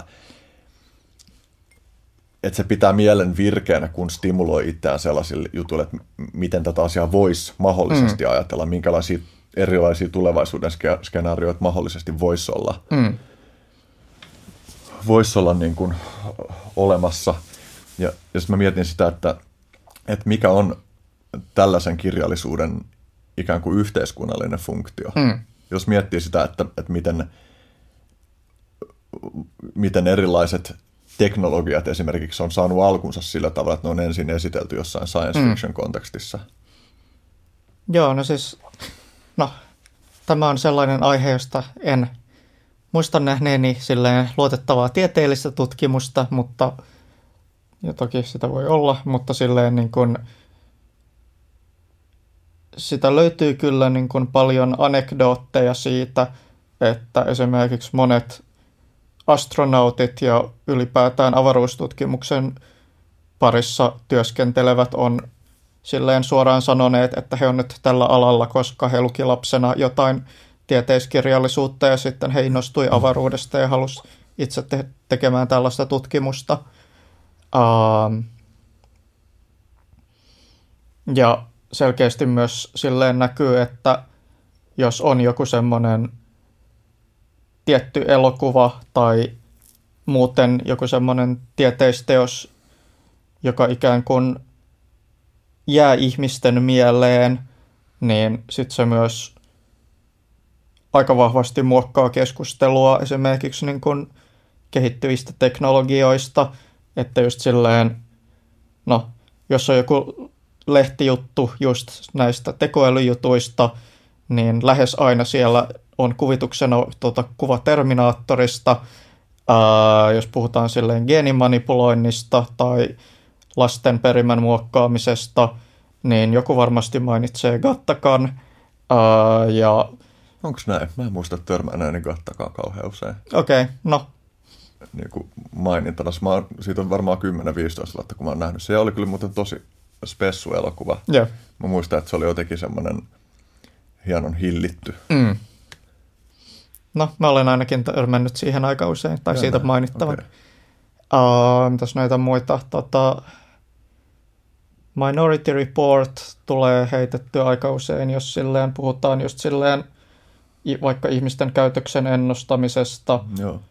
Uh, Philip K. Dick on muutenkin jännä silleen, että sen, mm. sen visioita, se on omituista, sen visioista tehdyt elokuvat ei yleensä ole kauhean lähellä sen mm. niitä maailmoja, joita sen kirjoissa on, mutta silti niitä on tosi monia leffoja, joista ihmiset ei edes tiedä, että Philip K. Dickin joku teos on siellä taustalla. En tiedä, kuinka moni on katsonut vaikka Total Recallin mm. yeah. ja, ja tietää sen. Mutta joo, kyllä se, se tuntuu... Musta niinku science fictionissa parhaimmillaan tai sitä ei ole kaikessa skifissä, mutta, mutta yksi tietyn tyyppisessä skifissä semmoinen upea elementti on se, että se kultivoi semmoista sense of wonder-fiilistä. Mm, kyllä. Tulee mieleen joku Carl Saganin kontakti esimerkiksi, mm. tai, tai Arthur C. Clarken 2001 tai Lapsuuden loppu, ja. myös toi 2001 leffana, niin, mm. niin siinä on äimistyttävää se. Kubrick on muutenkin mun mielestä Skiffin käsittelijänä jotenkin mm. täysin uniikki. Miettii vaikka kellopeliappelsiiniakin, mm. että moni ihminen varmaan ei edes kelaisi, että se on Skiffi-elokuva, koska se tulevaisuus on mm. niin toisella tavalla toteutettu kuin, yeah. kuin science fictionissa yleensä. Mutta jotenkin toi, se niin kuin viehättää, että mm. ja, ja, ja, kyllä mä mielen itselläkin, että, että just vaikka kiinnostus avaruuteen on on varmasti tosi paljon kultivoitunut mm. sen kautta, että on ollut se kiinnostus science fictioniin. Toi muuten jännä toi, kun sä mainitsit siitä, että Clockwork Orange ei välttämättä mielletä skifiksi. Jännä esimerkki vähän vastaavasta on se, kun mä oon nähnyt ihmisiä, jotka sanoo, että niin kun he, tyk- uh, he ei tykkää skifistä, mutta he tykkää kyllä kyberpunkista. Hmm. Mikäköhän siinä on? Onko se niin kuin No tietysti joillain on silleen, että jotkut esimerkiksi vaan siedä fantasiaa, koska mm. siinä on miekkoja ja lohikäärmeitä, niin onko se sitten silleen, että kyberpunkissa ei välttämättä esimerkiksi ole kauhean olennaisessa osassa avaruusaluksia mm. tai avaruustaisteluita tai jotain, että se tavallaan kyberpunk on tunnelmallisesti, mulla on aika rajattu, mm. rajattu niin kuin lukukokemus sieltä, mutta että jos miettii vaikka jotain Neuromanceria, niin se mm. on, niin siinä on, siinä on jotain semmoista dekkarifiilistä ja jotain mm. semmoista tiettyä tummasävyisyyttä ja ehkä semmoista, jollain tavalla musta tuntuu, että siinäkin on semmoista, vaikka se on monessa mielessä tosi äly, älyllinen, se mm. serebraalinen kirja, niin siinä on jotain semmoista tiettyä lihallisuutta. Mm. Ja, ja semmoista, ehkä kun musta tuntuu, että kun mä mietin sitä, miten science fictioniin suhtaudutaan, että sitä tietyissä piireissä ei pidetä ikään kuin oikeana kirjallisuutena. Mm. Ja, ja varmaan yksi syy sille on se, että science fictionista, osassa science fictionia on ehkä ohuita henkilöhahmoja, mm. keskitytään enemmän johonkin siihen vaikka laajempaan maailman rakentamiseen tai tai johonkin tiettyihin teknologisiin olosuhteisiin tai muuta tällaista näin. Niin kuin, vaikka silleen mä pystyn kyllä nauttimaan tosi paljon sellaisestakin science fictionista, joka saattaa olla joiltain osa-alueiltaan ohutta. Mm. Mutta niin, o, olisiko tuossa niinku se, että mm, e-, eri skifin alagenret ehkä tavoittaa eri tavalla mm. sitten niitä, että on sellaisia skifiteoksia, jotka ikään kuin transcendoi sen. Mm, kyllä. Niin kuin, ja ylipäätään genrekirjallisuudessa mm. ehkä on aina se, että, että on kirjoittajia, jotka osaa käsitellä, niin kuin just elokuvissakin näkee Stanley Kubrickissa sen, että, että ne sen elokuvat käsittelee aina jotain tietyllä tavalla ihmisyyden suuria kysymyksiä. Mm. Ja että, että se voisi olla ihan hyvin missä tahansa muussakin mm. puitteissa, jossa se tarina tapahtuu, mutta että on nyt vaan satuttu valitsemaan nämä mm. nämä puitteet. Mm. Mun itse mulla oli mielessä kysyä tämä sen edellisen aiheen lopussa, mutta mun teki mieli pyytää vielä jotain lisä, lisäartikulointia, mikäli sä haluat puhua siitä, kun sä ihan alussa mainitsit siitä epävarmuudesta siitä, mm. että mihin fokusoida sun huomiota, mm. niin, niin kuin, miten, tää, miten nämä aihepiirit, niin kuin toisaalta tämä teknologia ja tekoälyyn liittyvät kysymykset mm. ja sitten tämä psykologiaan ja hyvinvointiin liittyvät kysymykset, niin miten ne siis painottuu siinä, kun sä punnitset sitä, että mitä sä haluat tehdä? Mitkä mm. on niin kuin niissä kahdessa alueessa sua puhuttelevia puolia ja mitkä mm. taas tuntuu sellaiset, jotka pistää epäilemään, että mitä sä haluat tehdä? Joo, no pohjimmiltaan molemmissa on kyse siitä, että um, no oikeastaan ne kaksi tota, olennaista asiaa, mitä mä haluaisin niin kuin estää tai vähentää, on se, että yksi, ihmiset joutuvat kärsimään, tai eliömuodot, tota, myös laskien myös eläimet tähän, ää, ihmiset tai eläimet joutuvat kärsimään vastoin tahtoaan, ja B, ihmiset joutuvat kuolemaan vastoin tahtoaan, ja oike- oikeastaan se niin kuin, ja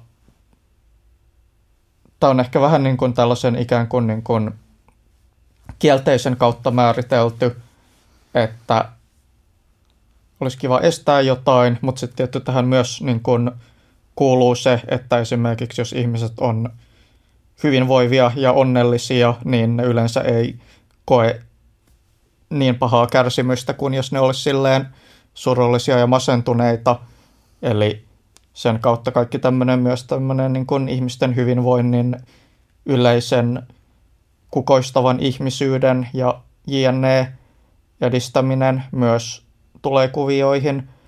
Ja tosiaan niin kuin se ydintavoite ikään kuin, jonka mä koen tärkeäksi oikeastaan tiivistyy noihin kahteen.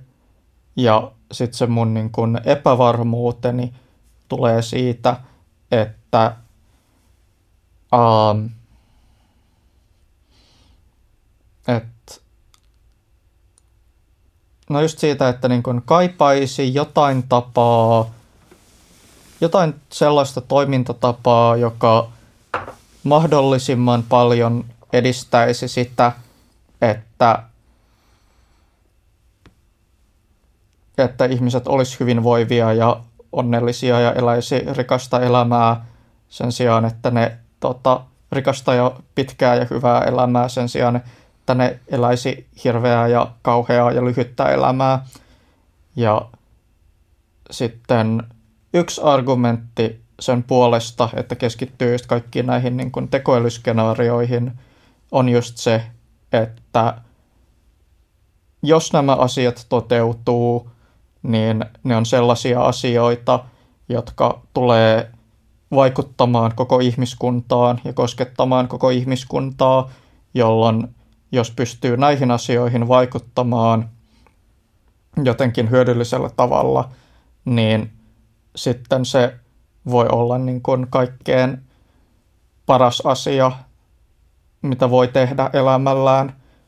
Mutta sitten siinä on tosiaan se sitten taas toisaalta, mikä ajaa pois tästä suunnasta, on just se epävarmuus siitä, että missä määrin esimerkiksi mun tyyppinen työ tällä hetkellä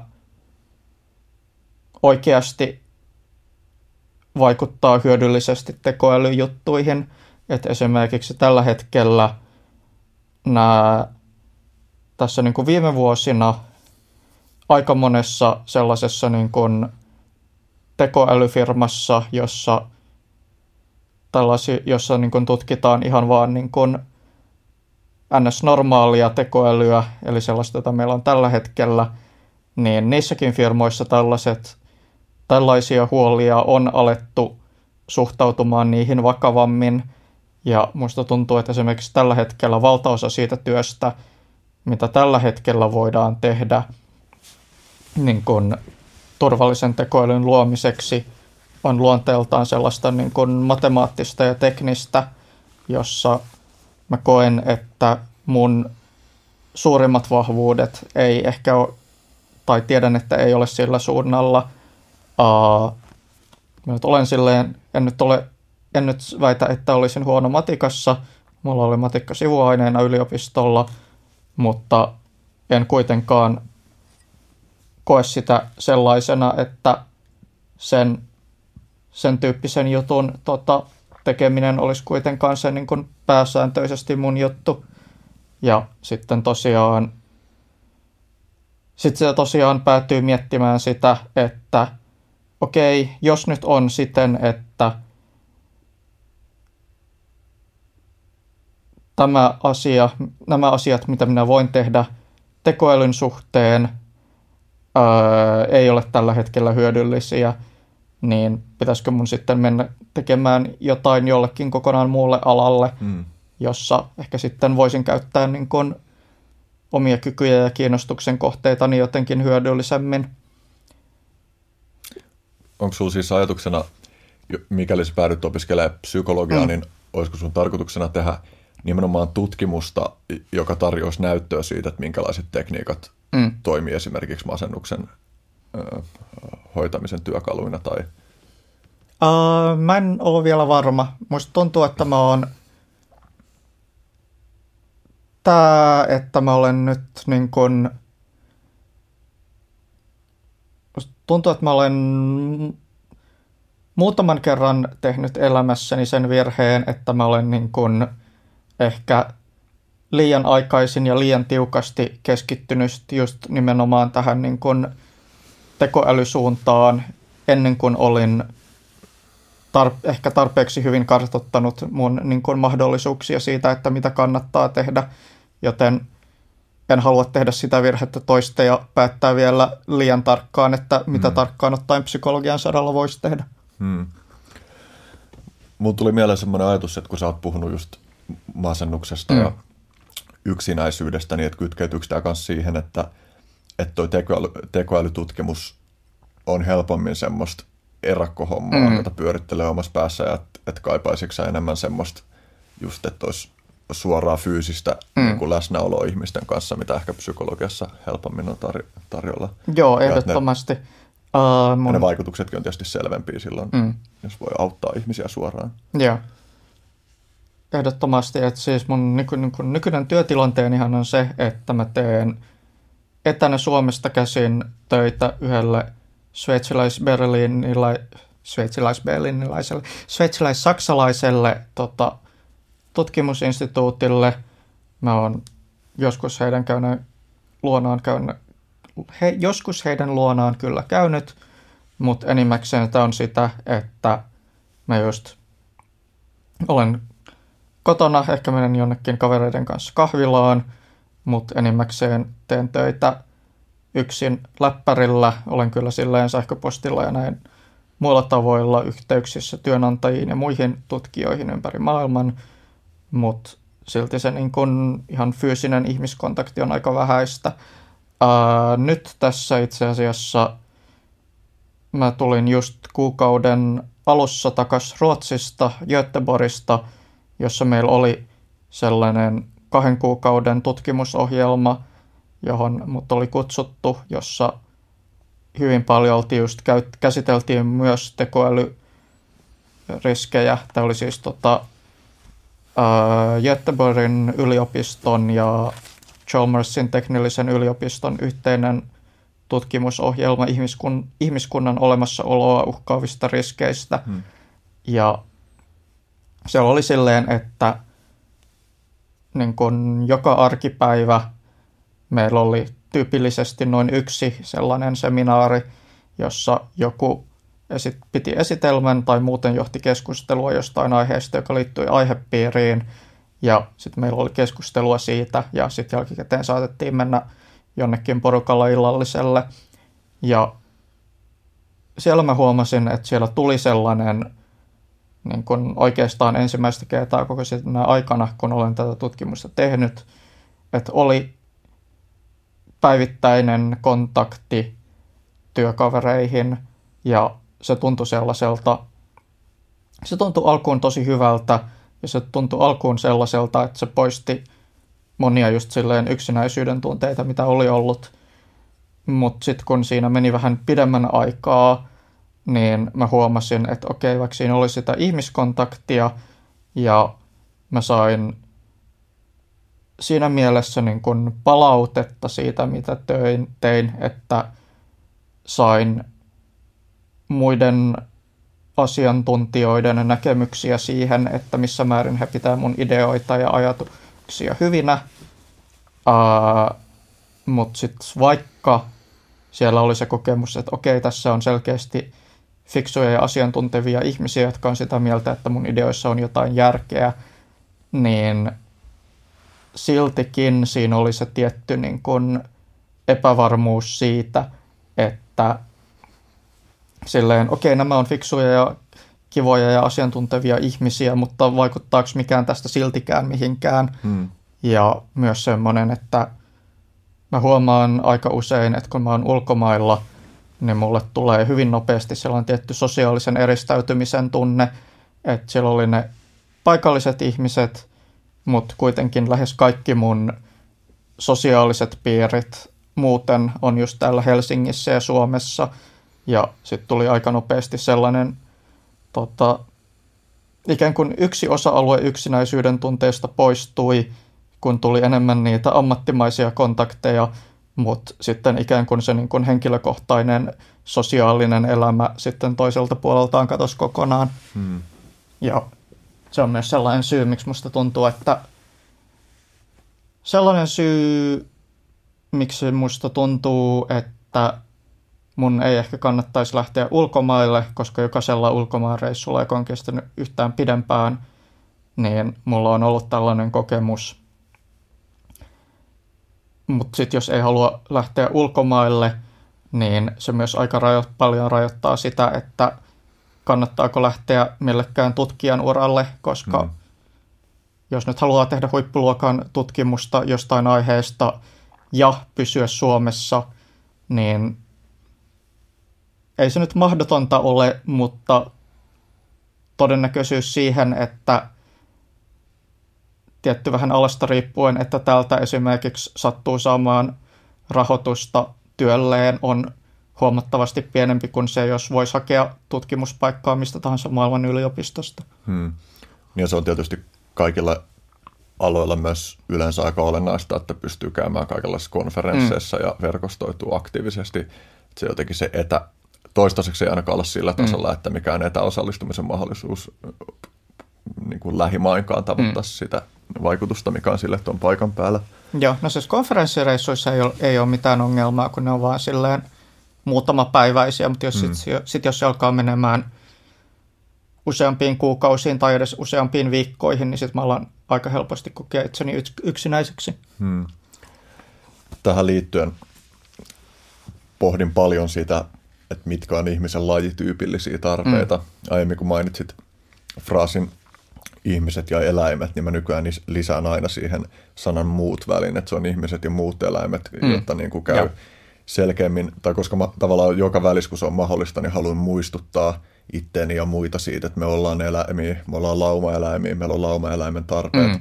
ja meidän yhteiskunnassa tällä hetkellä on paljon sellaista, joka on rakentunut suuntaan, joka ei tue sitä, että me päästäisiin mm. toteutumaan sillä, sellaisella tavalla, joka on meille sosiaalisesti luontevaa ja, ja terveenä pitävää. Ja mä veikkaan, että aika paljon jostain masennuksesta ja mm. yksinäisyyden tunteesta kytkeytyy siihen, että, että meillä ei ole sellaiset puitteet, jotka tukisivat sitä, että me helposti päädyttäisiin vaan olemaan mm. tekemisissä muutenkin kuin jonkun työn kautta tai erillisen harrastuksen kautta. Ja ja tavallaan niin mietin aktiivisesti sitä, että minkälaisia muutoksia meidän yhteiskunnassa pitäisi tapahtua, jotta se mm. olisi luontevampaa, että me oltaisiin enemmän tekemisissä. Mm. Et jotenkin mä vision sitä, että miten vaikka arkkitehtuurisestikin ja kaupunkisu- mm. kaupunkisuunnittelun osalta meidän pitäisi rakentaa meidän maailmaa, jotta ihmiset, jotta ei tarvitsisi erikseen ehdottaa sille, että hei, että mennäänkö mm. tekemään tota tai tätä, vaan että, että ihan luontevasti me vaan ajauduttaisiin samoihin tiloihin mm. ihmisten kanssa, joiden kanssa meillä on hyvä olla. Mm. Ja, ja paljon just että et tämän viime vuosisadan puolivälissä oli vielä tarpeen vuorovaikuttaa ihan eri tavalla. Mm. Nykyään me ollaan sellaisen yltäkylläisyyden keskellä, sellaisen teknologian keskellä, että, että on periaatteessa täysin mahdollista vaan niin kuin hikikomeroituu ihan täysin. Mm. Tilaa safkat netistä sille, että ne toimitetaan sulle ovelle. No toi nyt on ehkä harvinaista, että suuri osa ihmisistä ei elä vielä tuossa pisteessä onneksi, mm. mutta, mutta että että on paljon juttuja, jotka vaikka olisi mahdollista olla sosiaalisempi, niin mm. että se ei vaan tee helpoksi Jep. olla sosiaalinen. Meillä on paljon teknologiaa, joka tekee helpoksi olla epäsosiaalinen. Mm. Ja meillä on just tavallaan kaikki kysymykset siitä, että miltä, minkä arvojen varaa me rakennetaan meidän vaikka sosiaalisen median softiin ja kaikki tällaisia on tosi kiehtovia kysymyksiä ja, ja tuntuu ihan valtavalta savotalta, mm. mitä niille on, on tehtävissä. Kyllä. Sä mainitsit aiemmin kehitystön. Joo. Ehkä sä voisit kertoa siitä vähän enemmän. Sehän on kuitenkin eh, selvästi eh, sen perusteella, mitä mä tiedän kehitystöstä, niin, niin se on sultakin ollut niin kuin konkreettinen askel sellaiseen mm. suuntaan, että pääsis tekemään ihmisten kanssa suoraan kasvatusten asioita. Joo, eli tosiaan perustin kehitystön, oliko se nyt 2014 vai 2015, jompikumpi Uh, sen tarina on tosiaan sellainen, että mä kävin Englannissa yhdessä sellaisen yhdysvaltalaisen Center for Applied Rationalityn järjestämässä neljäpäiväisessä tota, työpajassa, jossa ajatus oli se, että heillä on kaikenlaisia sellaisia kehittäneet kaikenlaisia niin kuin, tekniikoita ja ajattelutapoja, jotka he kokee olevan – ihmisille hyödyllisiä heidän omassa arkielämässään. Ja se oli silleen, että sen neljän päivän ajan me osallistujat, olisiko me ollut jokunen kymmenen siellä, 30 ehkä 20, niin sen neljän päivän ajan tuntui siltä, että meitä suunnilleen pommitettiin miljoonalla eri tavalla ajatella selkeämmin tai toimia elämässään paremmin tai parantaa elämäänsä tai mitä ikinä.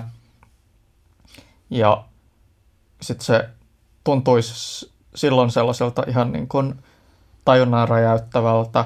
Ja sitten kun mä muistan sen, kun mä olin tullut takaisin sieltä työpajasta, se oli ensimmäinen kerta tai ensimmäinen päivä sen, kun mä olin taas Suomessa.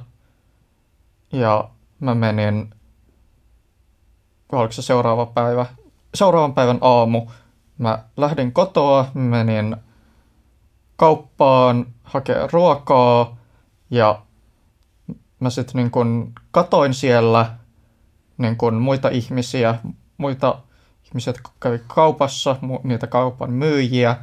Ja mulla oli sellainen tunne, että, niin kun, että hitsi, että niin kun meissä kaikissa olisi niin älyttömät määrät potentiaalia elää sellaista elämää, kun mitä kukin meistä itse haluaa,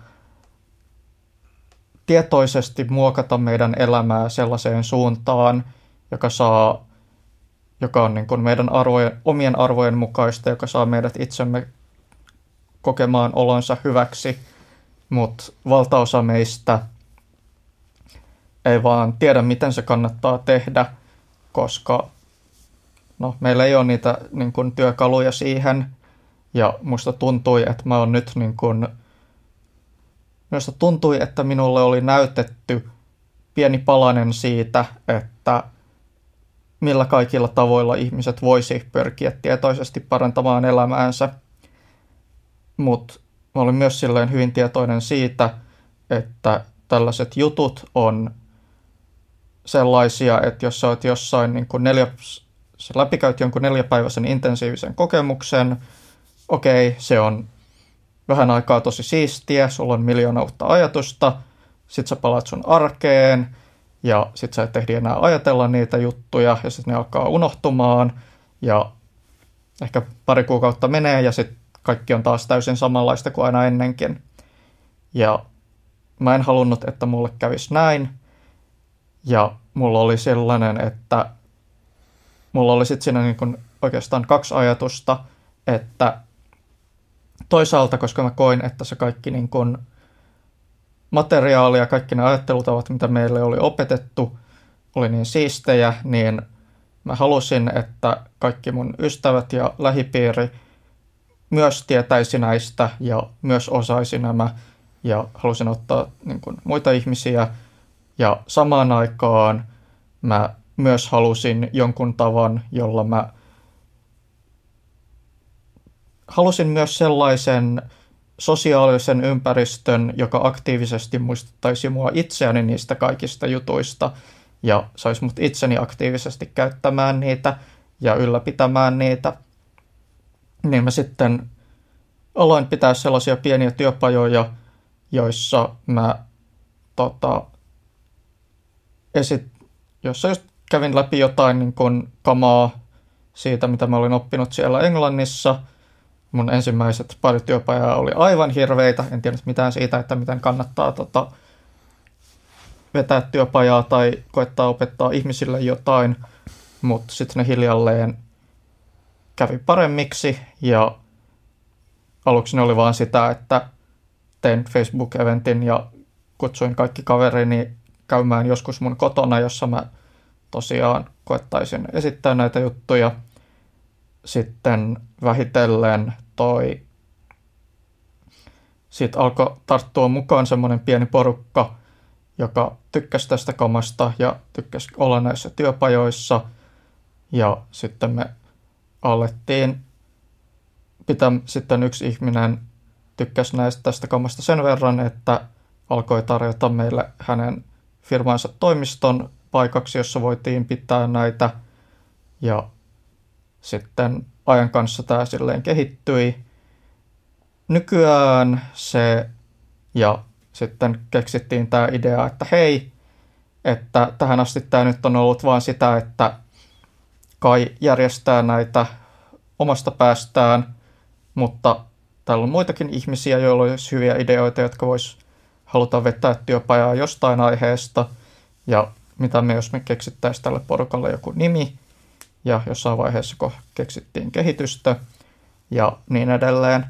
Ja nykyään me tosiaan ollaan siinä pisteessä, että meillä on rekisteröidyttiin yhdistykseksi tuossa viime vuoden lopulla ja me vedetään silleen työpajoja eri aiheista, jotka koetaan, että voisi olla hyödyllisiä ihmisille. Me ollaan tiivistetty se silleen, että elämässä on kaksi tärkeää kysymystä. Mitä haluan elämältäni ja miten saavutan sen. Ja meidän työpajat on löyhästi ottaen olleet keskittyneet jompaan kumpaan noista ydinkysymyksistä ja joko pyrkineet auttamaan ihmisiä selkeyttämään sitä, että mitä he haluaa elämältään, millaisia kokemuksia he haluaisi kokea, millaisia tavoitteita he haluaisi asettaa, millaisia heidän arvonsa on, millaisten arvojen mukaan he haluaa elää. Ja sitten on ollut myös sekalaisia muita työpajoja siitä, jotka jotenkin vastaa siihen, että miten sitten voisi saavuttaa nämä asiat, esimerkiksi miten muodostaa sellaisia tapoja, jotka tukee näitä tavoitteita, miten viestiä muiden kanssa silleen, että se tapahtuu sellaisessa hyvässä ja rakentavassa hengessä ja saa ilmastua itseensä selkeästi, miten voi olla myötätuntoisempi itseään kohtaan ja näin edelleen. Ja se, missä me ollaan mun mielestä onnistuttu hyvin, on se, että meillä on tosiaan nämä niin kuin säännölliset työpajat. Tätä nauhoitettaessa meillä on myös silleen yksi työpajasarja meneillään. Mä just lauantaina olin mukana vetämässä meidän varmaksi ja rakentavaksi väittelijäksi työpajaa, jossa toisaalta käytiin läpi sitä, että miten voi ilmaista ajatuksensa ja ideansa selkeästi ja toisaalta sitä, että miten käydä keskusteluja silleen, että ne pysyy rakentavina eikä ajaudu sellaiseen tosi vihamieliseen tai mm. juupas eipäs väittelyyn. Uh, tosiaan työpajat on olleet hyvin onnistuneita ja saaneet tosi hyvää palautetta ihmisiltä. Sitten meillä on ollut myös jonkun verran sellaisia muita juttuja, kaikenlaisia epämuodollisia tapaamisia YMS, ja meillä on muun muassa tota, ää, esimerkiksi kun meillä on aika paljon opiskelijoita tai sellaisia, jotka tekee töitä just samalla tapaa kuin mäkin silleen läppärin varassa, niin meillä on jonkun verran ollut tällä kehitystöporukalla esimerkiksi sellaisia tapaamisia, että mennään vaan jonnekin kahvilaan kaikki läppäreidemme kanssa ja kukin tekee omia töitään ja siitä tulee sitten vähän yhteisöllisyyttä, kun on joitain muita siinä samassa pöydän ääressä, joille voi jutella aina välillä. Ja tosiaan se, mitä mä mielelläni saisin kehitettyä vielä enemmän, olisi just se, että tulisi semmoinen niin kuin tietty vahva yhteisö, jossa ihmiset tosiaan niin kuin, ihmisillä voisi kullakin olla jotain omia tavoitteitaan ja ihmiset pystyisi tukemaan toisiaan niissä tavoitteissa ja oikeasti niin kuin nojaamaan toisiinsa just tämän klassisen yksi kaikkien ja kaikki hmm. yhden puolesta tota, hmm. ajatuksen tota, hengessä. Hmm. Mutta ihan vielä ei ole siinä pisteessä. Hmm. Joo. Hmm. Sitten mä haluaisin mennä hieman, ehkä nyt mennään takaisin sinne kärsimyksen vähentämiseen. Mm-hmm. Ja voitaisiin puhua hieman efektiivisestä altruismista. Ja. Ehkä, no niin, käytännössähän siis efektiivisessä altruismissa on kyse siitä, että, että pyritään hahmottamaan, että mitkä hyvän tekeväisyyden keinot on kaikista tehokkaimpia, eli, eli esimerkiksi justiin, että mihin lahjoittamalla saadaan vähennettyä kaikista mm. suurin määrä inhimillistä kärsimystä. Joo, toi on se, toi on ikään kuin se niin kuin, ehkä vähän niin kuin klassinen muoto efektiivisestä mm. altruismista, joka on periaatteessa niin kuin helpoin selittää ihmisille, että just tämä, että niin kuin, just se, että niin kuin, hyvän tekeväisyystoiminnassa on ollut pitkään se, että ei ole ollut mitään, sella, mitään sellaisia niin kuin systemaattisia vertailuja eri hyvän tekeväisyyskohteiden välillä. Ja yhdessä kohtaa oli yksi merkittävä tapahtuma oli se, kun oli pari kaveria, joilla oli merkittävästi rahaa ja sitten he halusi päättää, että mihin he nämä rahat laittaisivat. Ja sitten he koetti selvittää, että mikä hyvän tekeväisyys olisi paras lahjoituskohde. Ja sitten he totesivat, että mistään ei oikein saa hyvää tietoa tällaisesta. Jotkut hyvän tekeväisyysjärjestöt, joilta koettaa niin kun, pyytää näitä tietoja, jotta he vois paremmin arvioida niitä, niin jotkut näistä tahoista kävi oikein niin kun, silleen vihamielisiksi ja oli kovin epäileväisiä siitä, että miksi te haluatte nämä tiedot. Ja sitten tämä tota, kaksikko päätti, että no, kun kukaan ei näemme vielä tee näitä vertailuja, niin ilmeisesti meidän pitää itse tehdä tämä. Ja sitten syntyi tämä Givewell-niminen järjestö, joka on tehnyt aika paljon tosiaan hyvän tekeväisyysvertailuja. Ja tosiaan tämä efektiivinen altruismi vähän niin kuin lähti tällaisen ympäriltä, mutta sitten niin kuin vielä sitten niin kuin yleisemmällä tasolla efektiivistä altruismia voisi kuvailla siten, että niin kuin just pyritään järjen käytön avulla ja tieteellisen ajattelutavan ja tällaisten avulla selvittämään se, että miten voisi tehdä eniten hyvää maailmassa ja se, että mitä eniten hyvää tarkoittaa, niin se vähän riippuu siitä, että uh, et kuka puhuu, että esimerkiksi niin kun, koska efektiivisestä altruismista on vähän silleen useampi alhaara, mutta esimerkiksi niin kun jotkut, jotka on esimerkiksi tässä niin kuin eläinten hyvinvointiin keskittyvässä haarassa, niin saattaa just mun tavoin painottaa kovasti niin kuin kärsimyksen vähentämistä.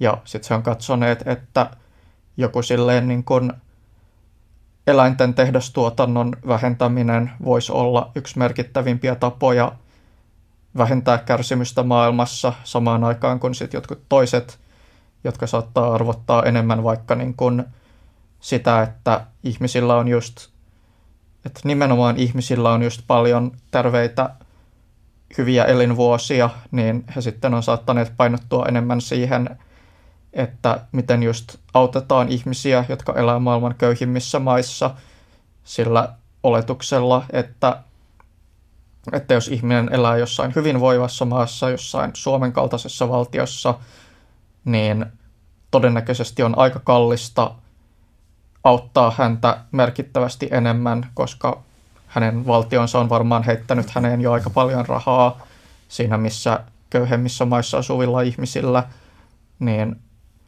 tota, niin heitä on mahdollista auttaa huomattavasti halvemmalla ja myös auttaa heitä auttamaan itseään ää, huomattavasti halvemmalla, että aika paljon näistä niin kun, efektiivisen altruismin kehitysmaa-interventioista on jotain sellaisia, jotka pyrkii esimerkiksi parantamaan terveyttä ja esimerkiksi niin kun, tota, esimerkiksi samaan aikaan sen, että lapset on terveempiä ja voi käydä niin kun, enemmän koulussa ja siten niin kun, ikään kuin pohjimmiltaan pyrkiä niin kuin investoimaan siihen, että ne ihmiset siellä maassa on enemmän kykeneväisiä itse sitten rakentamaan itselleen parempaa tulevaisuutta. Vastakohtana ehkä tähän niin kuin klassiseen stereotyyppiin, stereotypiaan hyvän tekeväisyydestä, että annetaan vain rahaa ja lahjoituksia ja tehdään ihmiset riippuvaisiksi tästä tota, avusta. Hmm. Uh, mutta tosiaan uh, Tuolla vähän tangentti, mutta tosiaan ajatuksena se, että pyritään yleisesti katsomaan, että miten voi parhaiten hyödyttää maailmaa ja sitten se, että miten tämä hyödyttää maailmaa on määritelty, niin siitä on vähän erilaisia tulkintoja ja voi valita sen efektiivisen altruismin haaran, joka sopii omiin arvoihin parhaiten – tai sitten voi käyttää niitä yleisiä niin kun ajattelun työkaluja, mitä tässä on kehitetty. ja soveltaa niitä omiin arvoihinsa, jos kokee, että efektiivis, että ei ole sellaista, joka keskittyisi just niihin asioihin, joista mä välitän. Hmm. Niin tulee mieleen justi, että, että arvo, arvopainotuksista riippuen esimerkiksi joku saattaa haluta sijoittaa välittömän kärsimyksen vähentämiseen rahaa ja joku taas saattaa, mulla esimerkiksi itsellä intuitiivisesti, en voi sanoa miettineen tätä aihepiiriä mm. mitenkään tosi paljon nimenomaan rahan lahjoittamisen näkökulmasta, mutta että intuitiivisesti tuntuu siltä, että haluaisi erityisesti panostaa sellaisiin kehityskulkuihin, jotka rakenteellisesti muuttaa maailmaa sellaiseen mm. suuntaan, jossa tarpeeton kärsimystä on vähemmän. Joo, tämä itse asiassa sivua yhtä niin kuin isoa väittelyä, mikä on efektiivisen altruismin sisällä, just siitä, että niin kuin fokuksesta nykypäivään versus tulevaisuuteen, ja esimerkiksi just nämä monet näistä, se mun tota, mun työnantajaani rahoittaa sellainen saksankielisellä alueella pyörivä tota, uh, Stiftung Effekt, mitä se oli, Stiftung Effektivus Altruismus tai joku tämmöinen, joka on tosiaan silleen saksankielinen efektiivisen altruismin säätiö. Ja heillä on tosiaan vähän monenlaista toimintaa, että toisaalta he rahoittaa tällaista just kehittyvien teknologioiden dystopio-skenaarioihin liittyvää tutkimusta, joka suuntautuu nimenomaan tulevaisuuteen. Ja sitten heillä on myös just nimenomaan nykypäivään sijoittuvaa toimintaa, esimerkiksi just silleen eläinten oikeuksista ja tällaisesta. Ja se niin kun yleinen yksi iso kiistakysymys on just siitä, että toisaalta me voidaan auttaa eliöitä, jotka elää nykyään, mutta toisaalta jos me oletetaan, että elämä tällä planeetalla ei tuhoudu vähän aikaan, niin silloin meidän on syytä olettaa, että valtaosa kaikesta, kaikesta siitä elämästä, mitä koskaan tulee elämään, tulee elämään tulevaisuudessa eikä ole vielä syntynyt, jolloin jos haluaa tehdä mahdollisimman ison vaikutuksen, niin on olennaista vaikuttaa tule, tulevaisuuteen ja tuleviin sukupolviin ja pitkälle aikavälille. Mutta sitten nousee taas kysymys siitä, että, että jos haluaa vaikuttaa pidemmällä aikavälillä, niin sitten se kaikki menee huomattavasti enemmän epävarmaksi, kun on, no, on huomattavasti vaikeampi sanoa, että mitä luotettavaa vaikutusta sulla voi olla sadan vuoden päähän, kuin mitä mm. sulla voi olla kymmenen vuoden päähän. Mutta sitten just, tää, just tällaiset niin kun eksistentiaaliriskien, eli ihmiskunnan olemassaoloa uhkaavien riskien fokus on yksi just sellaisista, mistä osa efektiivisistä altruisteista kokee, että tämä on se kaikkein tärkein fokusalue, koska jos me nyt varmistetaan se, että tällä planeetalla on jonkunlaista elämää tai edes tietoisuutta tulevaisuudessakin miljoonia vuosia, niin sitten se on se kaikkein tärkein kontribuutio, mitä voi tehdä. Toki sitten jotkut toiset taas on skeptisiä ja on taas sitä mieltä, että no keskitytään enemmän nyt siihen, että lopetetaan eläinten tehdastuotanto täällä lähivuosina tai nostetaan nämä kehitysmaat tai kehittyvät maat nyt pois köyhyydestä, koska sitten me voidaan ainakin varmasti, suhteellisen varmasti tietää, että mitä vaikutusta tällä on ainakin lyhyellä aikavälillä. Ja sitten riippuen vähän persoonallisuudesta ja filosofisista lähtökohdista, niin ihmiset hakeutuu johonkin kohtaan tätä erimielisyyttä. Hmm. Onko jotain muita sellaisia, mä muistelen lukeneeni, mä en nyt viime aikoina lukenut tästä aihepiiristä kauheasti, mutta jossain vaiheessa muistan lukeneeni jotain, jossa kritisoitiin jotenkin efektiivisen altruismin lähtökohtia ylipäänsä, mutta mietin, että onko ne ollut just tähän liittyvää, vai onko jotain muita juttuja, joita sinulle tulee mieleen, josta sitä on erityisesti kyseenalaistettu? Mm. Mm. Riippuu vähän silleen, puhutaanko efektiivisestä altruismista yleisesti vai tietyistä niin kuin ideoista, mitä efektiivisen altruismin parissa on ollut.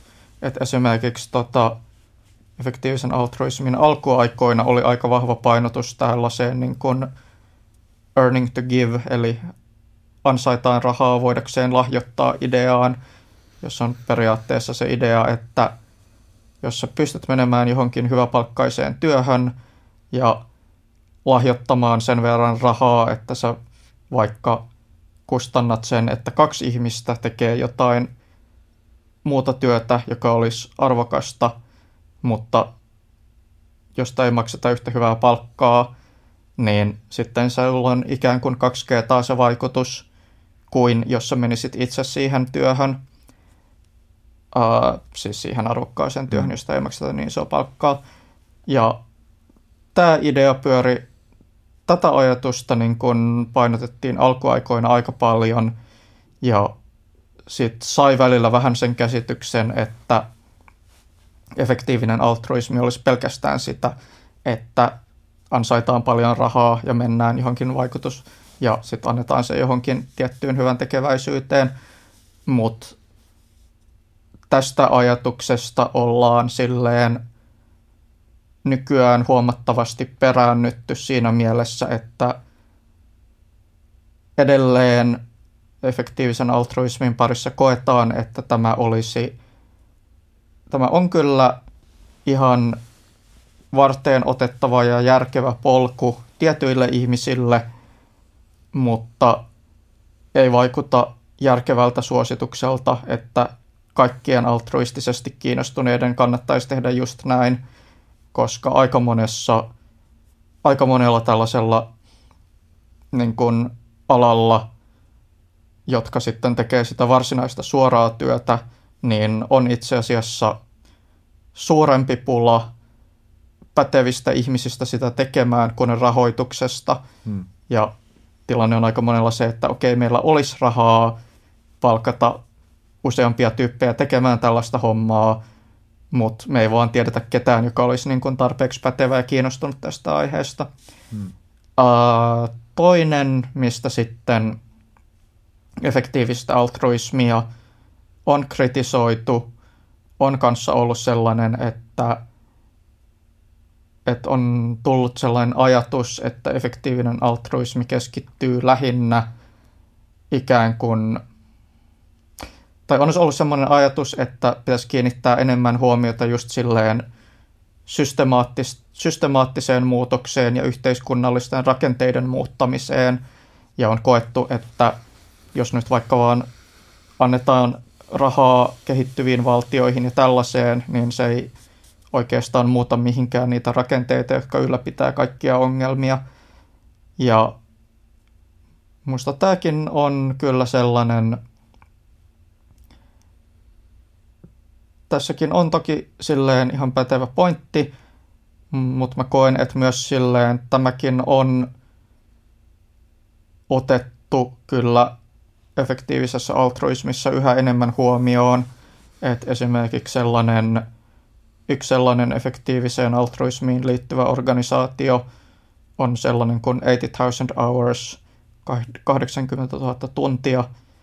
Organisaation nimi tulee siis siitä, että jonkun laskelman mukaan ihmisellä on 80 000 tuntia tota, niin kuin työurassaan, jonka voi käyttää johonkin, ja kysymys tulee, että mihin haluat käyttää sen työurasi ja ne 80 000 tuntiasi, ja heillä on ollut aika paljon niin kuin analyysejä sellaisesta, esimerkiksi siitä, että niin kuin, mitkä sellaiset urapolut ovat sellaisia – joissa voi tehdä huomattavasti enemmän hyvää maailmassa. Ja he on niin kuin katsoneet huomattavasti monenlaisempia uraprofiileja kuin pelkästään esimerkiksi vaan nämä perinteiset hyvän tekeväisyyskohteet, vaan he on katsoneet myös sellaisia kuin vaikka niin kuin just silleen poliitikon tai toimittajan tai tällaisten työt, joissa on nimenomaan mahdollisuus vaikuttaa nimenomaan niihin järjestelmiin ja rakenteisiin. Ja vastaavasti on myös tällainen kuin Open Philanthropy Project-niminen järjestö, jolla on merkittävät määrät rahaa käytettävissään ja jotka on pyrkineet miettimään sitä, että miten he tämän rahan tehokkaiten käyttäisi. Ja he on myös sisällyttäneet niin kuin tutkimukseensa sitä, että olisiko jotain projekteja, jotka pystyis nimenomaan systemaattiseen muutokseen. Et esimerkiksi muistaakseni yksi projekti, mitä he on olleet kiinnostuneita selvittämään, on ollut se, että kun Yhdysvalloissa on tai olla maailman eniten niin kuin, ihmisiä vankilassa, ja joka tuottaa sitten, niin kuin, johon sitten liittyy kaikenlaisia niin kuin, yhteiskunnallisia ongelmia, etenkin kun osa niistä tota, tuomioista saattaa olla aika heikolla pohjalla. Sitten siihen liittyy just kaikenlaisia systemaattisia ongelmia, ja sitten he on just olleet kiinnostuneita siitä, että voisiko he hyödyllisesti rahoittaa jotain sellaista, joka aikaan saisi sellaisia reformeja Yhdysvaltojen oikeusjärjestelmään, että, saatai, että niin monen ihmisen ei tarvitsisi turhaan olla vankilassa jostain oikeastaan turhasta syystä. Hmm. Kiehtovia juttuja kyllä. Ö, tekee mieli keskustella hieman kärsimyksen vähentämiseen liittyen, liittyen siitä, että kun on se olennainen, olennainen adjektiivi siinä tarpeeton, tarpeettoman mm. kärsimyksen minimoiminen on pyrkimyksenä, niin miten me erotetaan se, mikä on tarpeellista ja mikä on tarpeetonta kärsimystä. Että mm. Jos tavallaan ajattelee sitä, että mitä me tiedetään ihmiselämän merkityksellisyyden tekijöistä, mm. niin, niin aika olennainen osa elämän merkityksellisyydestä tuntuu olevan se, että kärsimystä on jonkin verran ja sitten se merkityksellisyys ehkä tulee siitä, kun ihmisellä on oikeanlainen suhtautuminen mm. siihen tai oikeanlainen tai miksi sitä haluaakaan sitten kutsua. Ja. Ja, ja tästä päästään tavallaan, tai tämä kytkeytyy esimerkiksi sitten johonkin transhumanistisiin keskusteluihin, mm. johonkin hedonistiseen imperatiiviin, jossa ajatuksena on, että korkein mahdollinen tavoite on vain niin kuin nautinnon – maksimoiminen kaikilla mahdollisilla tavoilla ja, ja musta se kuulostaa helposti aika dystooppiselta mm. visiolta, mm. mutta miten sä funtsit tätä, tätä Joo. aihealuetta? Uh, jos katsotaan silleen vaan nykypäivää eikä lähdetä just näihin radikaaleihimpiin transhumanistisiin visioihin, niin tosiaan kuten sanot se, että mikä on tarpeellista ja mikä tarpeetonta kärsimystä, niin se on monessa tapauksessa aika epäselvää, mutta mä lähtisin siitä, että on joitain kärsimyksen muotoja, jotka vaikuttaa sellaisilta, että me voidaan nyt vaan ihan vaan selkeästi sanoa, että tämä on tarpeetonta. Että vaikka just joku silleen pitkäaikaismasennus tai se, että jotakuta sen vanhemmat vaan pahoinpitelee ilman mitään syytä – ja tällaiset. Ja mä ehkä sanoisin, että sen tarkka määrittely, että mikä on tarpeellista ja tarpeetonta, ei ehkä ole edes hirveän olennaista, koska me tiedetään jo, että maailmassa on ihan älytön määrä sellaista kärsimystä, joka tuntuu ihan selkeästi tarpeettomalta, ja jos me nyt ensin saataisiin korjattua kaikki se selkeästi tarpeeton kärsimys, niin sitten me voidaan sen jälkeen alkaa miettiä, että mikä tästä jäljellä olevasta kärsimyksestä olisi mahdollisesti myös tarpeetonta. Hmm. Miten, jos sä oot kuitenkin funtsinut hmm. transhumanismiin liittyviä kysymyksiä, niin miten sä lähestyt itse tuota, tuota kysymystä? Joo. No sitten kun mennään radik- näihin radikaaleihimpiin visioihin, niin tosiaan mainitsin hedonistisen imperatiivin, jossa ajatuksena on siis se, että niin kun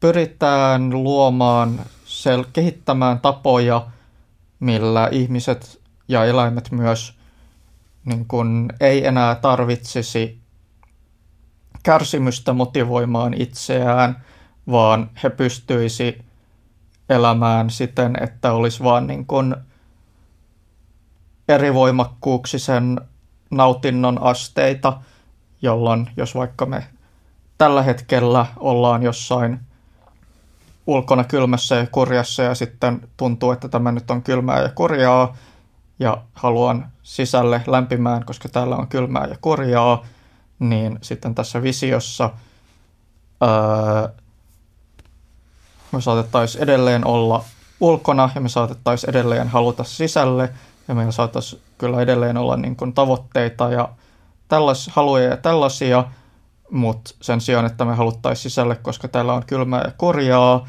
niin me saatettaisiin haluta sisälle, koska täällä onkin neutraalia ja ei tunnu hyvältä taikka pahalta, mutta jos oltaisiin sisällä, niin sitten tuntuisi hyvältä. Tämä nyt on silleen vähän spekulatiivinen juttu, että missä määrin tällainen on mahdollista, mutta me tiedetään, että on ihmisiä, jotka on synnynnäisesti tai jostain yhdistelmästä synnynnäisiä ja ympäristöllisiä tekijöitä, niin on vaan perusluonteeltaan merkittävästi onnellisempia kuin muut ja sellaisia, että vaikka he kohtais pahojakin vastoinkäymisiä ja tällaisia, niin he on kyllä aikansa surullisia ihan normaalisti, mutta he kuitenkin toipuu siitä surusta huomattavasti nopeammin ja kykenee, kykenee palaamaan siihen onnellisuuden tasoon varsin nopeasti ja toipumaan kaikista vastoinkäymisistä. Ja se nyt ainakin vaikuttaa sellaiselta, että tämä tuntuu vielä olevan ihmisen normaalivaihtelun sisäpuolella, vaikka onkin vaan silleen suhteellisen ääriesimerkki, niin tämä nyt vaikuttaa vielä sellaiselta, että ainakaan tällaisella filosofisella tasolla tuntuisi puhtaasti hyvältä asialta, jos me voitaisiin päästä tähän, että mahdollisimman moni voisi ainakin halutessaan hmm. saavuttaa tällaisen tilan. Mä myös haluan painottaa näissä kaikissa tiettyä sellaista niin kuin vapaaehtoisuutta ja omaa valintaa, että jos joku ihminen väistämättä haluaa olla surullinen ja kohdata helposti, helposti musertua vastoinkäymisistä ja tälleen, niin okei, mä nyt en ehkä itse tekisi tätä valintaa, jos voisin itse valita, mutta se on hänen elämänsä. Mä en halua tulla sanomaan hänelle, että hänen pitäisi elää mitenkään toisella tapaa. Mä vaan haluan, että niille, jotka on kiinnostuneita ja halukkaita saavuttamaan tällaisen korkeamman onnellisuuden asteen, niin että heille annettaisiin mahdollisuus siihen. Mulla tuli mieleen tällainen termi kuin emotionaalinen resilienssi. Joo. Mä en tiedä, onko sellaista termiä niin kuin käytettykin jossain, mutta tulee mieleen just se, niin kuin, että toi mitä sä kuvasit, mä tunnistan itteni aika paljon tuosta, mm. että, että mulla ei ollut mitenkään helppo elämä mm. siinä mielessä, että on niin kuin, että mua on kiusattu koulussa vuosikausia ja mun lapsuudesta merkittävä osa meni siihen, että mä seurasin vierestä, kun mun äiti sairasti syöpää ja kuoli, kun mä olin 11 ja, ja niin kuin silleen, että, että mä en koe, että mun elämässä olisi mitenkään tyypillistä vähemmän kärsimystä aiheuttaneita äh, niin kuin tapahtumia tai prosesseja. Ja niin kuin, mä oon miettinyt sitä, että kuinka paljon se, että mä oon niin diilannut niiden kanssa aika hyvin, on seurausta siitä, että mä oon vaan ollut sellaisissa olosuhteissa, jotka on tukenut siinä, mutta toi kun sä sanoit, että sanoitko se ihan niin, että jotkut on synnynnäisesti, niin kuin, että siitä on ihan aineistoa, että genetiikka... mä en ole ihan, mä en ole tarkkaan perehtynyt just tähän, mutta yleisesti ottaen kaikissa persoonallisuuden piireissä on ainakin vahva tota, synnynnäinen komponentti. Joo, Toi, tai niin, toivoisin kyllä niin kuin tämän tyyppistä useimmille mm. ihmisille, josta että mä koen itse sen kyllä suurena siunauksena, mm. että siis mun kapasiteetti kokea tunteita on ihan tosi voimakas, että mm. kun mä koen kärsimystä tai surua, niin se voi olla ihan mielettömän intensiivistä mm. ja samaan sitten myös niin kuin positiivisten tunteiden kanssa, mutta et, et musta tuntuu, että et vaikka mä saatan velloa tosi syvällä vaikka jossain itseinhossa tai mm. sellaisissa, niin että et se tuntuu tapahtuvan aika automaattisesti, että sieltä palaa, palaa veke. Mm. Ja, ja kyllä niin kuin tosiaan kuulostaa houkuttavalta, että tollaisia juttuja voisi edistää, niin kuin, että olisi mahdollisuus ruuvata noita juttuja. Varmasti niin kuin osa on ruuvattavissa ihan ikään kuin pehmeillä mm. tekniikoilla, niin kuin ihan jollain psykologisilla harjoitteilla, mm. jollain kehitysmeiningillä tai itse olen just seurannut tuota psykedeeliterapian kehitystä paljon ja musta vaikuttaa, että siinäkin on paljon potentiaalia siihen, että ihmisten, ihmisten niin kuin tunneelämä alkaa soljumaan mm. paremmin ja, ja joku meditaatioharjoitus esimerkiksi on yksi niin kuin varmasti toimiva juttu, mutta kyllä siis kuulostaa se kiehtovalta myös, että olisi mahdollista tehdä jotain niin kuin vaikka geneettisiä mm. muutoksia tai muuten niin kuin suoraan aivoin operoivia muutoksia, mutta sitten siinä myös tulee se,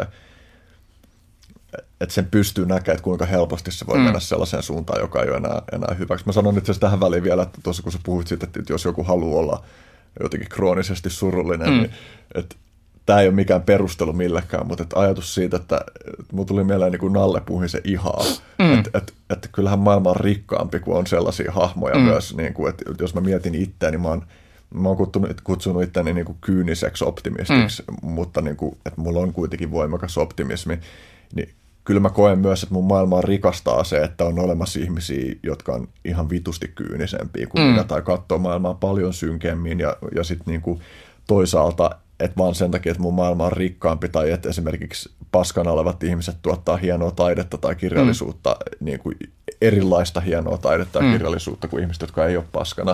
Niin että siinä varmasti menetetään jotain, mm. mikäli tonne mennään tosi pitkälle, mutta toisaalta ei toi myöskään tunnu asialta, että tavallaan että mä voisi katsoa ketään silmiä ja sanoa, että, no, että sun pitää nyt jatkaa kärsimistä, kärsimistä koska sä teet niin helvetin hyvää taidetta sen takia, Jep. että sä kärsit. Just tämä. Hmm.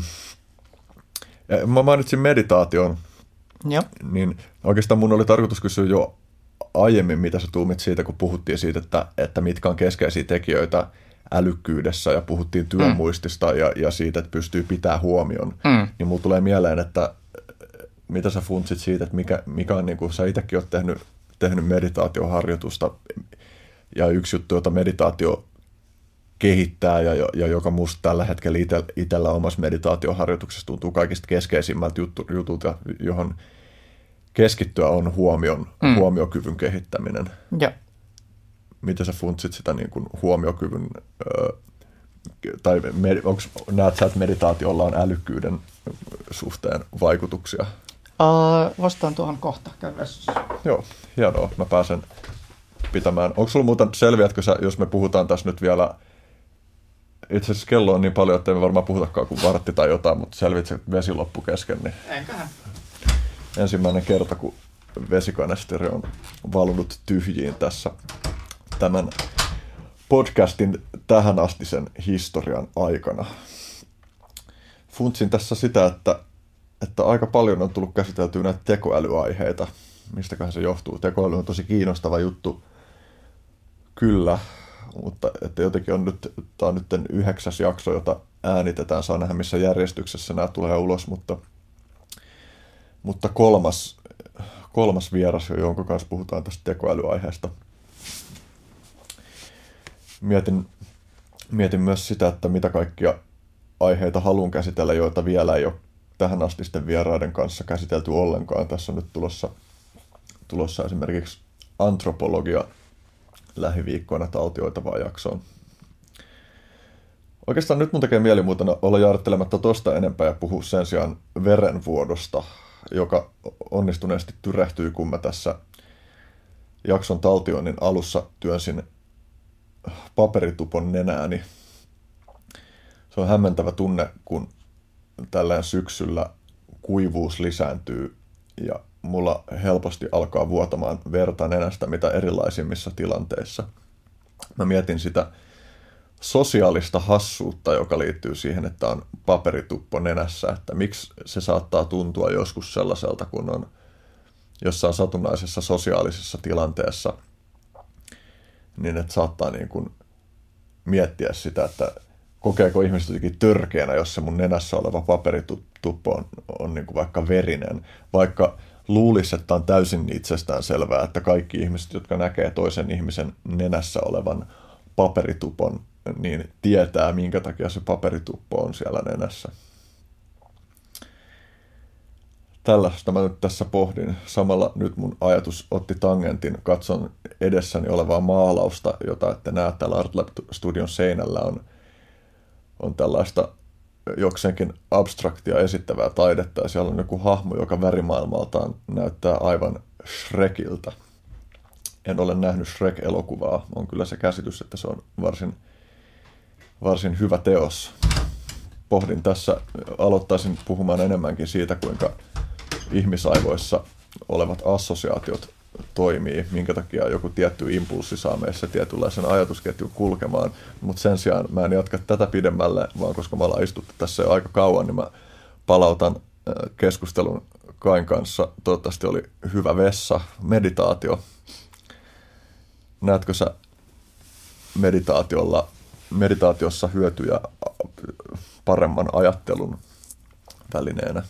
Joo, uh, mä en ole, sä kysyit aiemmin meditaatiosta ja älykkyydestä. Mm. Mä en muista nähneeni mitään tutkimuksia siitä, että meditaatio parantaisi älykkyyttä suoraan. Niin sä puhut nyt ihan jostain älykkyysosamäärästä. Joo, tai? Mm. mutta niin kun yleisesti ottaen, jos tässä myös tarvii vähän tarkentaa sitä, että minkä tyyppisestä meditaatiosta puhutaan. Mä oon nähnyt jonkun verran kritiikkiä näistä tutkimuksista myös siitä, että hirveän usein vaan lähdetään siitä oletuksesta, että kyllähän kaikki meditaatio vaikuttaa samalla tavalla. Mm. Uh, mutta jos me puhutaan niin nimenomaan just tällaisesta meditaatiosta, joka auttaa just niin kuin hallitummin ohjaamaan huomiotaan ja auttaa siihen, että pystyy vaan esimerkiksi tarkkailemaan ajatuksiaan ilman, että huomion on pakko aina mennä siihen ajatukseen, vaan sen voi vaan antaa olla läsnä. Ja samalla kun tekee vaikka jotain ihan muuta, niin jos puhutaan tämän tyyppisistä, niin ainakin tuntuisi uskottavalta, että sillä olisi ensinnäkin merkittäviä hyötyjä esimerkiksi niin kuin oppimisen kannalta. Varmaan kaikki on kokeneet sen, jos pitää vaikka lukea jotain oppikirjaa ja sitten jossain kohtaa toteaa, että hei mä olen lukenut tämän saman lauseen nyt viisi kertaa putkeen, enkä vieläkään tiedä mitä siinä sanottiin. Ja ylipäätään, jos on vaikka harhailevaa huomiota, kun pitäisi keskittyä jonkun asian oppimiseen, niin nyt ihan arkikokemuksenkin perusteella tuntuisi uskottavalta, että meditaatiosta voisi olla hyötyä tällaiseen. Sitten jos puhutaan niin kuin ajattelemisesta laajemmin, niin tämä sama kyky siihen, että just että voisin kuvitella, että etenkin jos pitää ajatella jotain sellaisia, niin kuin, sellaisia aiheita, jotka nostaa itsessä voimakkaita tunteita – ja joista voi ehkä olla vaikeaa ajatella selve, selkeästi, kun ne tunteet ottaa vallan, niin just joku tämmöinen mindfulness-tyyppinen, jossa pystyy näkemään sen tunnereaktion, mutta ei välttämättä lähde siihen mukaan ja pystyy pitämään sen pystyy pitämään ne tunteet erillään niistä ajatuksista ja siitä, että miten sitä asiaa analysoi, niin tuntuisi uskottavalta, että tästä voisi myös olla merkittäviä hyötyjä. Niin tämä taas liittyy myös siihen, kun puhuttiin alussa siitä ikään kuin sisäisestä diplomatiasta. Mm, kyllä. Että et se antaa suhteellisuuden tajua. Mä mietin, mulla voimakkaimpia negatiivisia tunnetiloja, jotka mulla on niinku tyypillisiä, jotka tulee täysin sattumanvaraisesti, mm. tai jos ne ei tule sattumanvaraisesti, mä en ainakaan hahmota, että mikä se mekanismi on, niin on semmoinen tosi voimakas itseinho tai mm. itsen, itsen kyseenalaistaminen semmoinen, että, että tulee tosi voimakkaasti että se ajatusluuppi, joka liittyy tosi voimakkaaseen tunnetilaan siitä, että jotenkin, että vittu sä oot tyhmä jätkä ja teet mm. noloja asioita mm. ja, ja niin kuin, jotenkin, että että häpeisit ja mm. niin kuin, että lopetat toi kaikki, mitä sä teet. Ja, ja viime aikoina musta tuntuu, että mä oon jotenkin käsitellyt sitä omaa suhdettani mm. ton tyyppisiin tunnetiloihin, kun ne on musta ihan informatiivisia myös. Mm. Että ne negatiiviset tunnetilat antaa joku hyvän perspektiivin. Että parhaimmillaan se voi olla sillä, että, että a, totta, että näinkin mm. voi ajatella ja joku muu saattaa nähdä mut mm. kokonaisvaltaisestikin tällaisesta näkökulmasta. Mm. Että et, tavallaan kuitenkin, ja esimerkiksi luovana tekijänä, niin se itsekritiikki on tosi mm. tärkeä. Tai no, vaikea nähdä, kelle itsekritiikki ei olisi tärkeä, tärkeä tai hyödyllinen asia, jos sitä on sopivassa, mm. sopivassa suhteessa johonkin itsekunnioitukseen ja, ja omien tekemisten fiilistelemiseen, mutta mm. se, että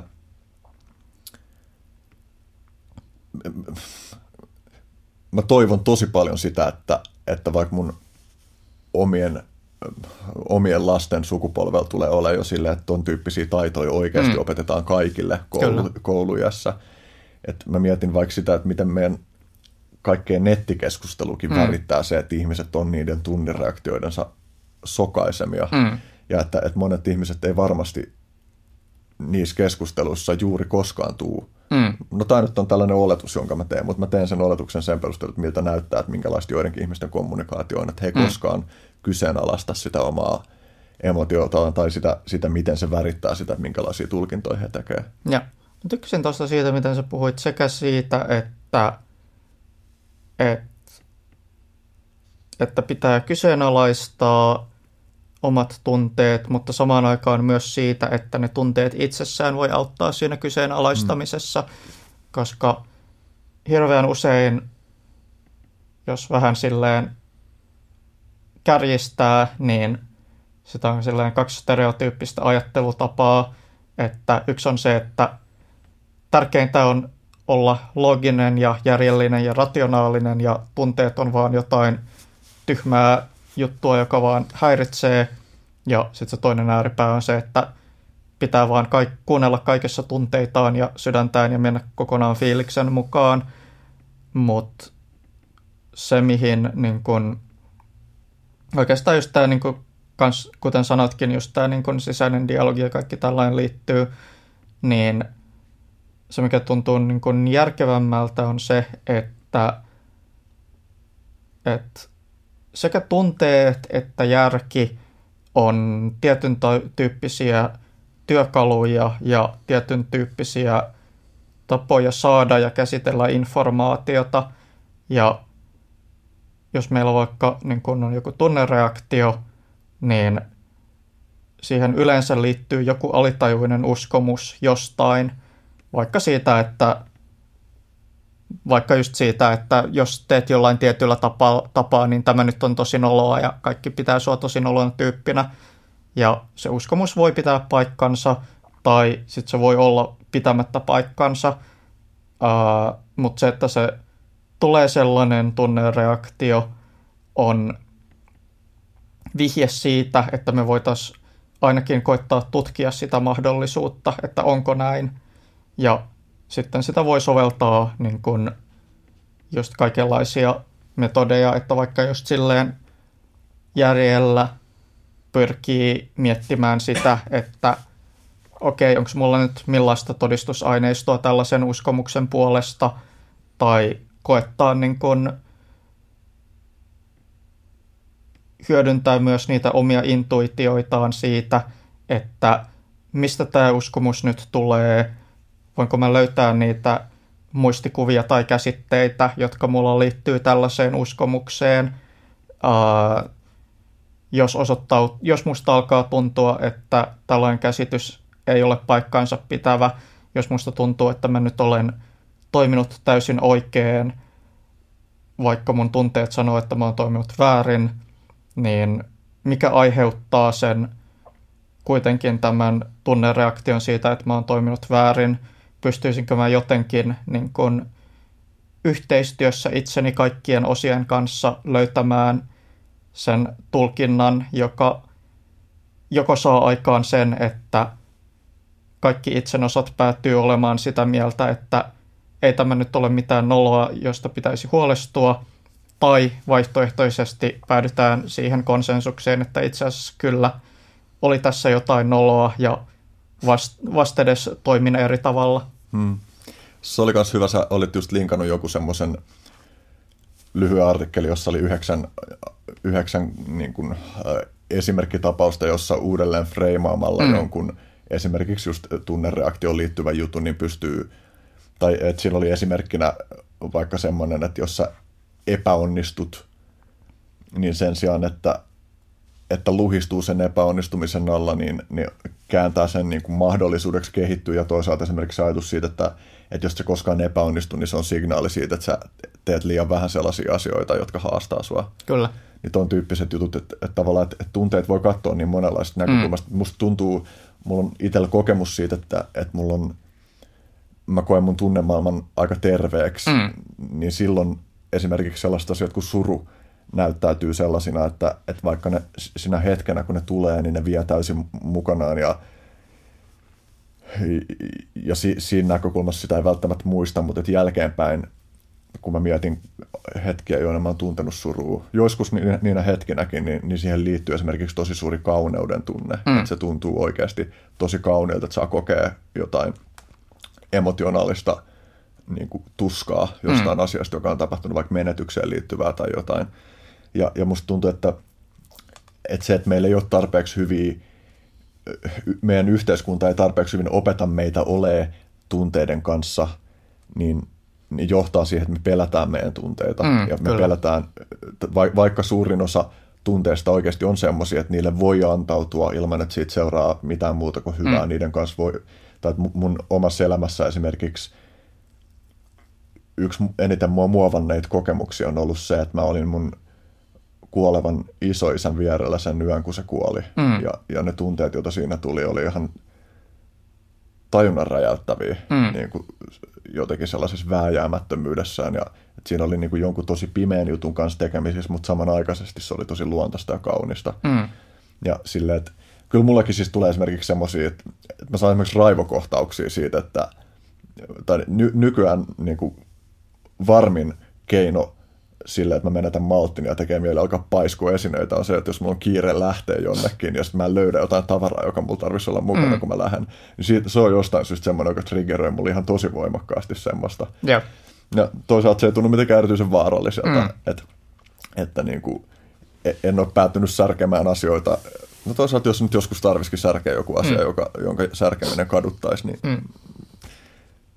ei sekään kaataisi maailmaa, mutta että mm. tavallaan, että että vaikka tietyt tunteet, tai tavallaan sille, että, että on selkeästi positiivisia tunteita ja mm. negatiivisia tunteita, mutta että suuri osa niistä negatiivisista tunteistakin on oikeasti tosi arvokkaita. Mm, ja joskus kyllä. esimerkiksi raivo saattaa olla sellainen tunne, joka auttaa sua puolustaa mm. jotain, niin kuin vaikka fyysistä koskemattomuutta, mm. oli se sitten omaa tai muiden. Mm. Tai tollain, että joo. Ja jos ottaa tuonne esimerkiksi, jonka sanoit, niin jos sä raivostumaan, kun on kiire ehkä on löytää jotain, niin vaikka siitä raivostumisesta ei välttämättä ole hyötyä just sillä hetkellä, niin se voi myös olla niin kuin hyödyllinen muistiin jäävä signaali siitä, että voisi olla järkevää varmistaa, että ensi kerralla kun pitää lähteä jonnekin, niin kamat on sellaisissa paikoissa, joista ne löytää. Tuon suhteen mä oon todennut olevani kyllä tosi aasi silleen, että, että kiireen lähdöt on kyllä mm. yksi sellainen juttu, jota mä jostain syystä en ole saanut vielä kitkettyä mun mm. niin kuin elämästä juuri yhtään. Mullakin on kiirelähtöjä, mutta mä oon saanut opeteltua itseni siihen, että esimerkiksi sen jälkeen, kun mä miljoona kertaa en ollut löytää avaimia, niin, niin jossain kohtaa mä vaan opin siihen, että okei, avaimet on aina tässä paikassa. Mm. Vaikka olisi miten kiire, niin mä löydän ne sieltä välittömästi. Joo nyt täytyy alkaa paketoimaan, koska me ollaan, tai itse asiassa tähän mennessä varmaan pisin mm. sessio, jota on pitänyt tuntua, että meillä ihan hyvin olisi niin kuin tupla Joo. tähän aikaan keskusteltava, mutta sehän tarkoittaa vasta, että mä voin kutsua sut toistekin. Mulla on tota, muutamia vakiokysymyksiä, joita mm-hmm. mä kysyn, kysyn mun kaikilta vierailta, joten mennään niihin. Ensinnäkin, mitkä on ollut eniten, mikäli ei ole liian henkilökohtainen, henkilökohtaiselle alueelle menevä kysymys, niin mitkä on ollut eniten sua muovanneita tapahtumia tai prosesseja tai asioita?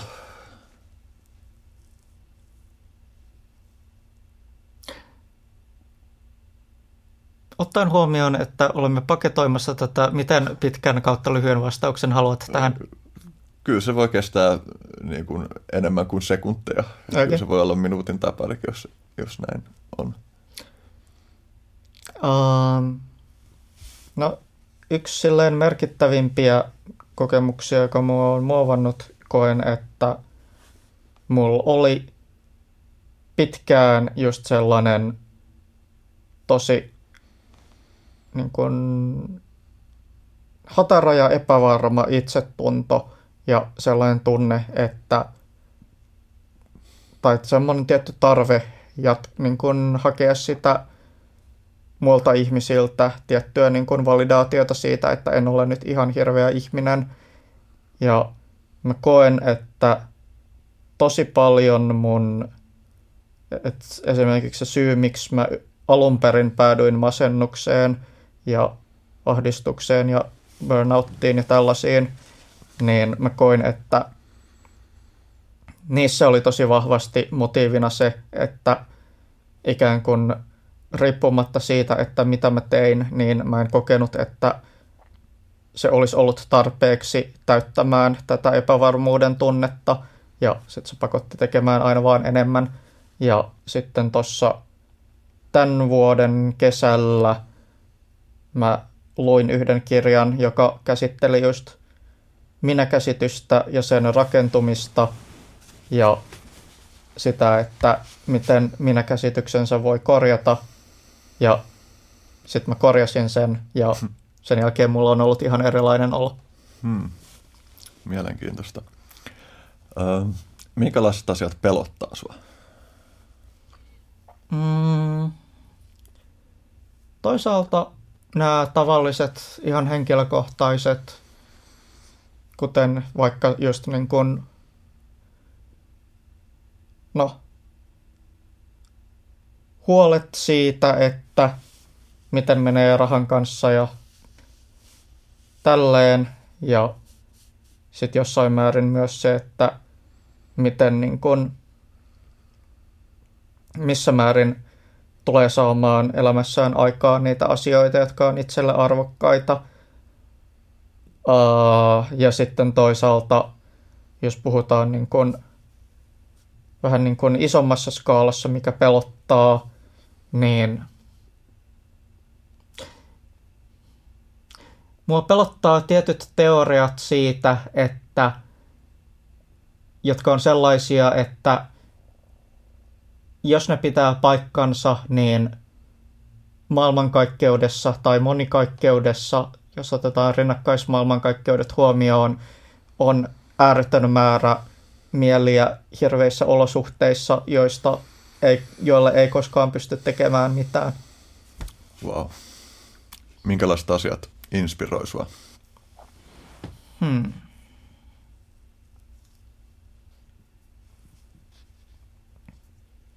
Tämä on yllättävän vaikea. Mä huomaan, että musta tuntuu, että vaikeus ei ehkä ole siinä, että mua ei inspiroisi asiat, vaan enemmän siitä, että mä jotenkin niin kuin käsitteistän inspiraation eri tavalla kuin muut ihmiset. Eli kyllä musta tuntuu, että mä saan, kyllä mä luulen, että on paljon asioita, jotka inspiroi mua, mutta jotenkin mä en ole vaan tottunut ajattelemaan, että hmm tämä asia nyt inspiroi mua, joten en osaa vastata. Hmm. Onko jotain semmoista aihealuetta, josta sä et tiedä juuri mitään, josta sä haluaisit oppia tosi paljon? Hmm.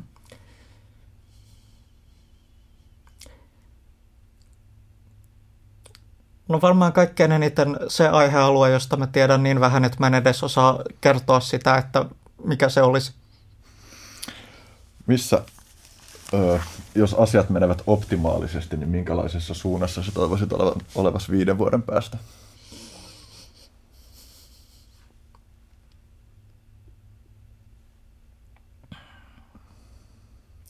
Se on hyvä, että sä sanoit viiden vuoden päästä.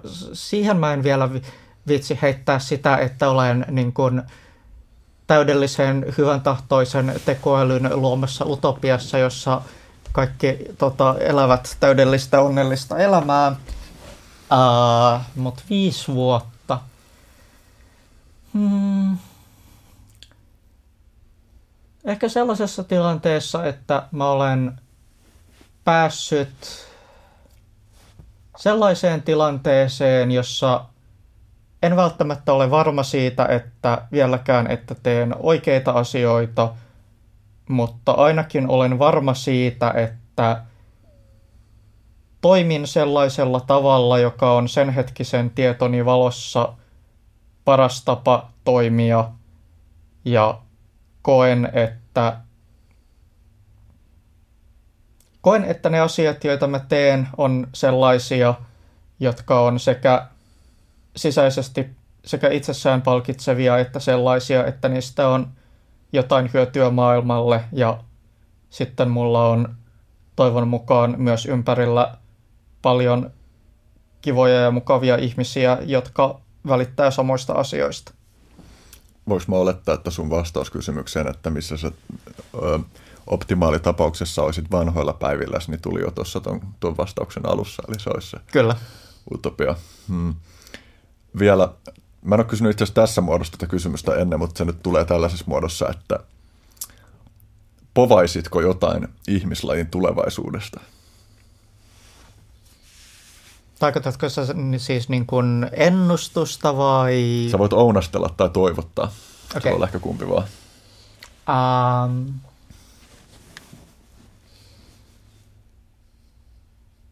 onko tämä viimeinen kysymys? Se voi olla.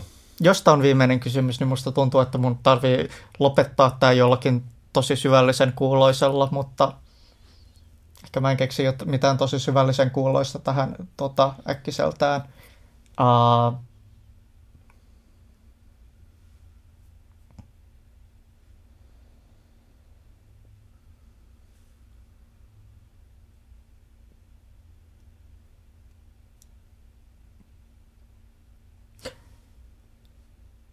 toivotan ihmiskunnalle sellaista tulevaisuutta,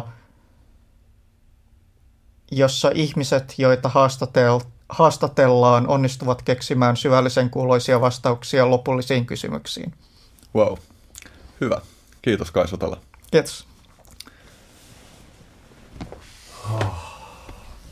Sepäs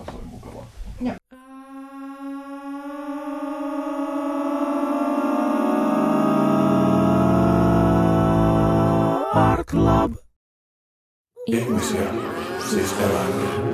Ihmisiä, siis eläimiä.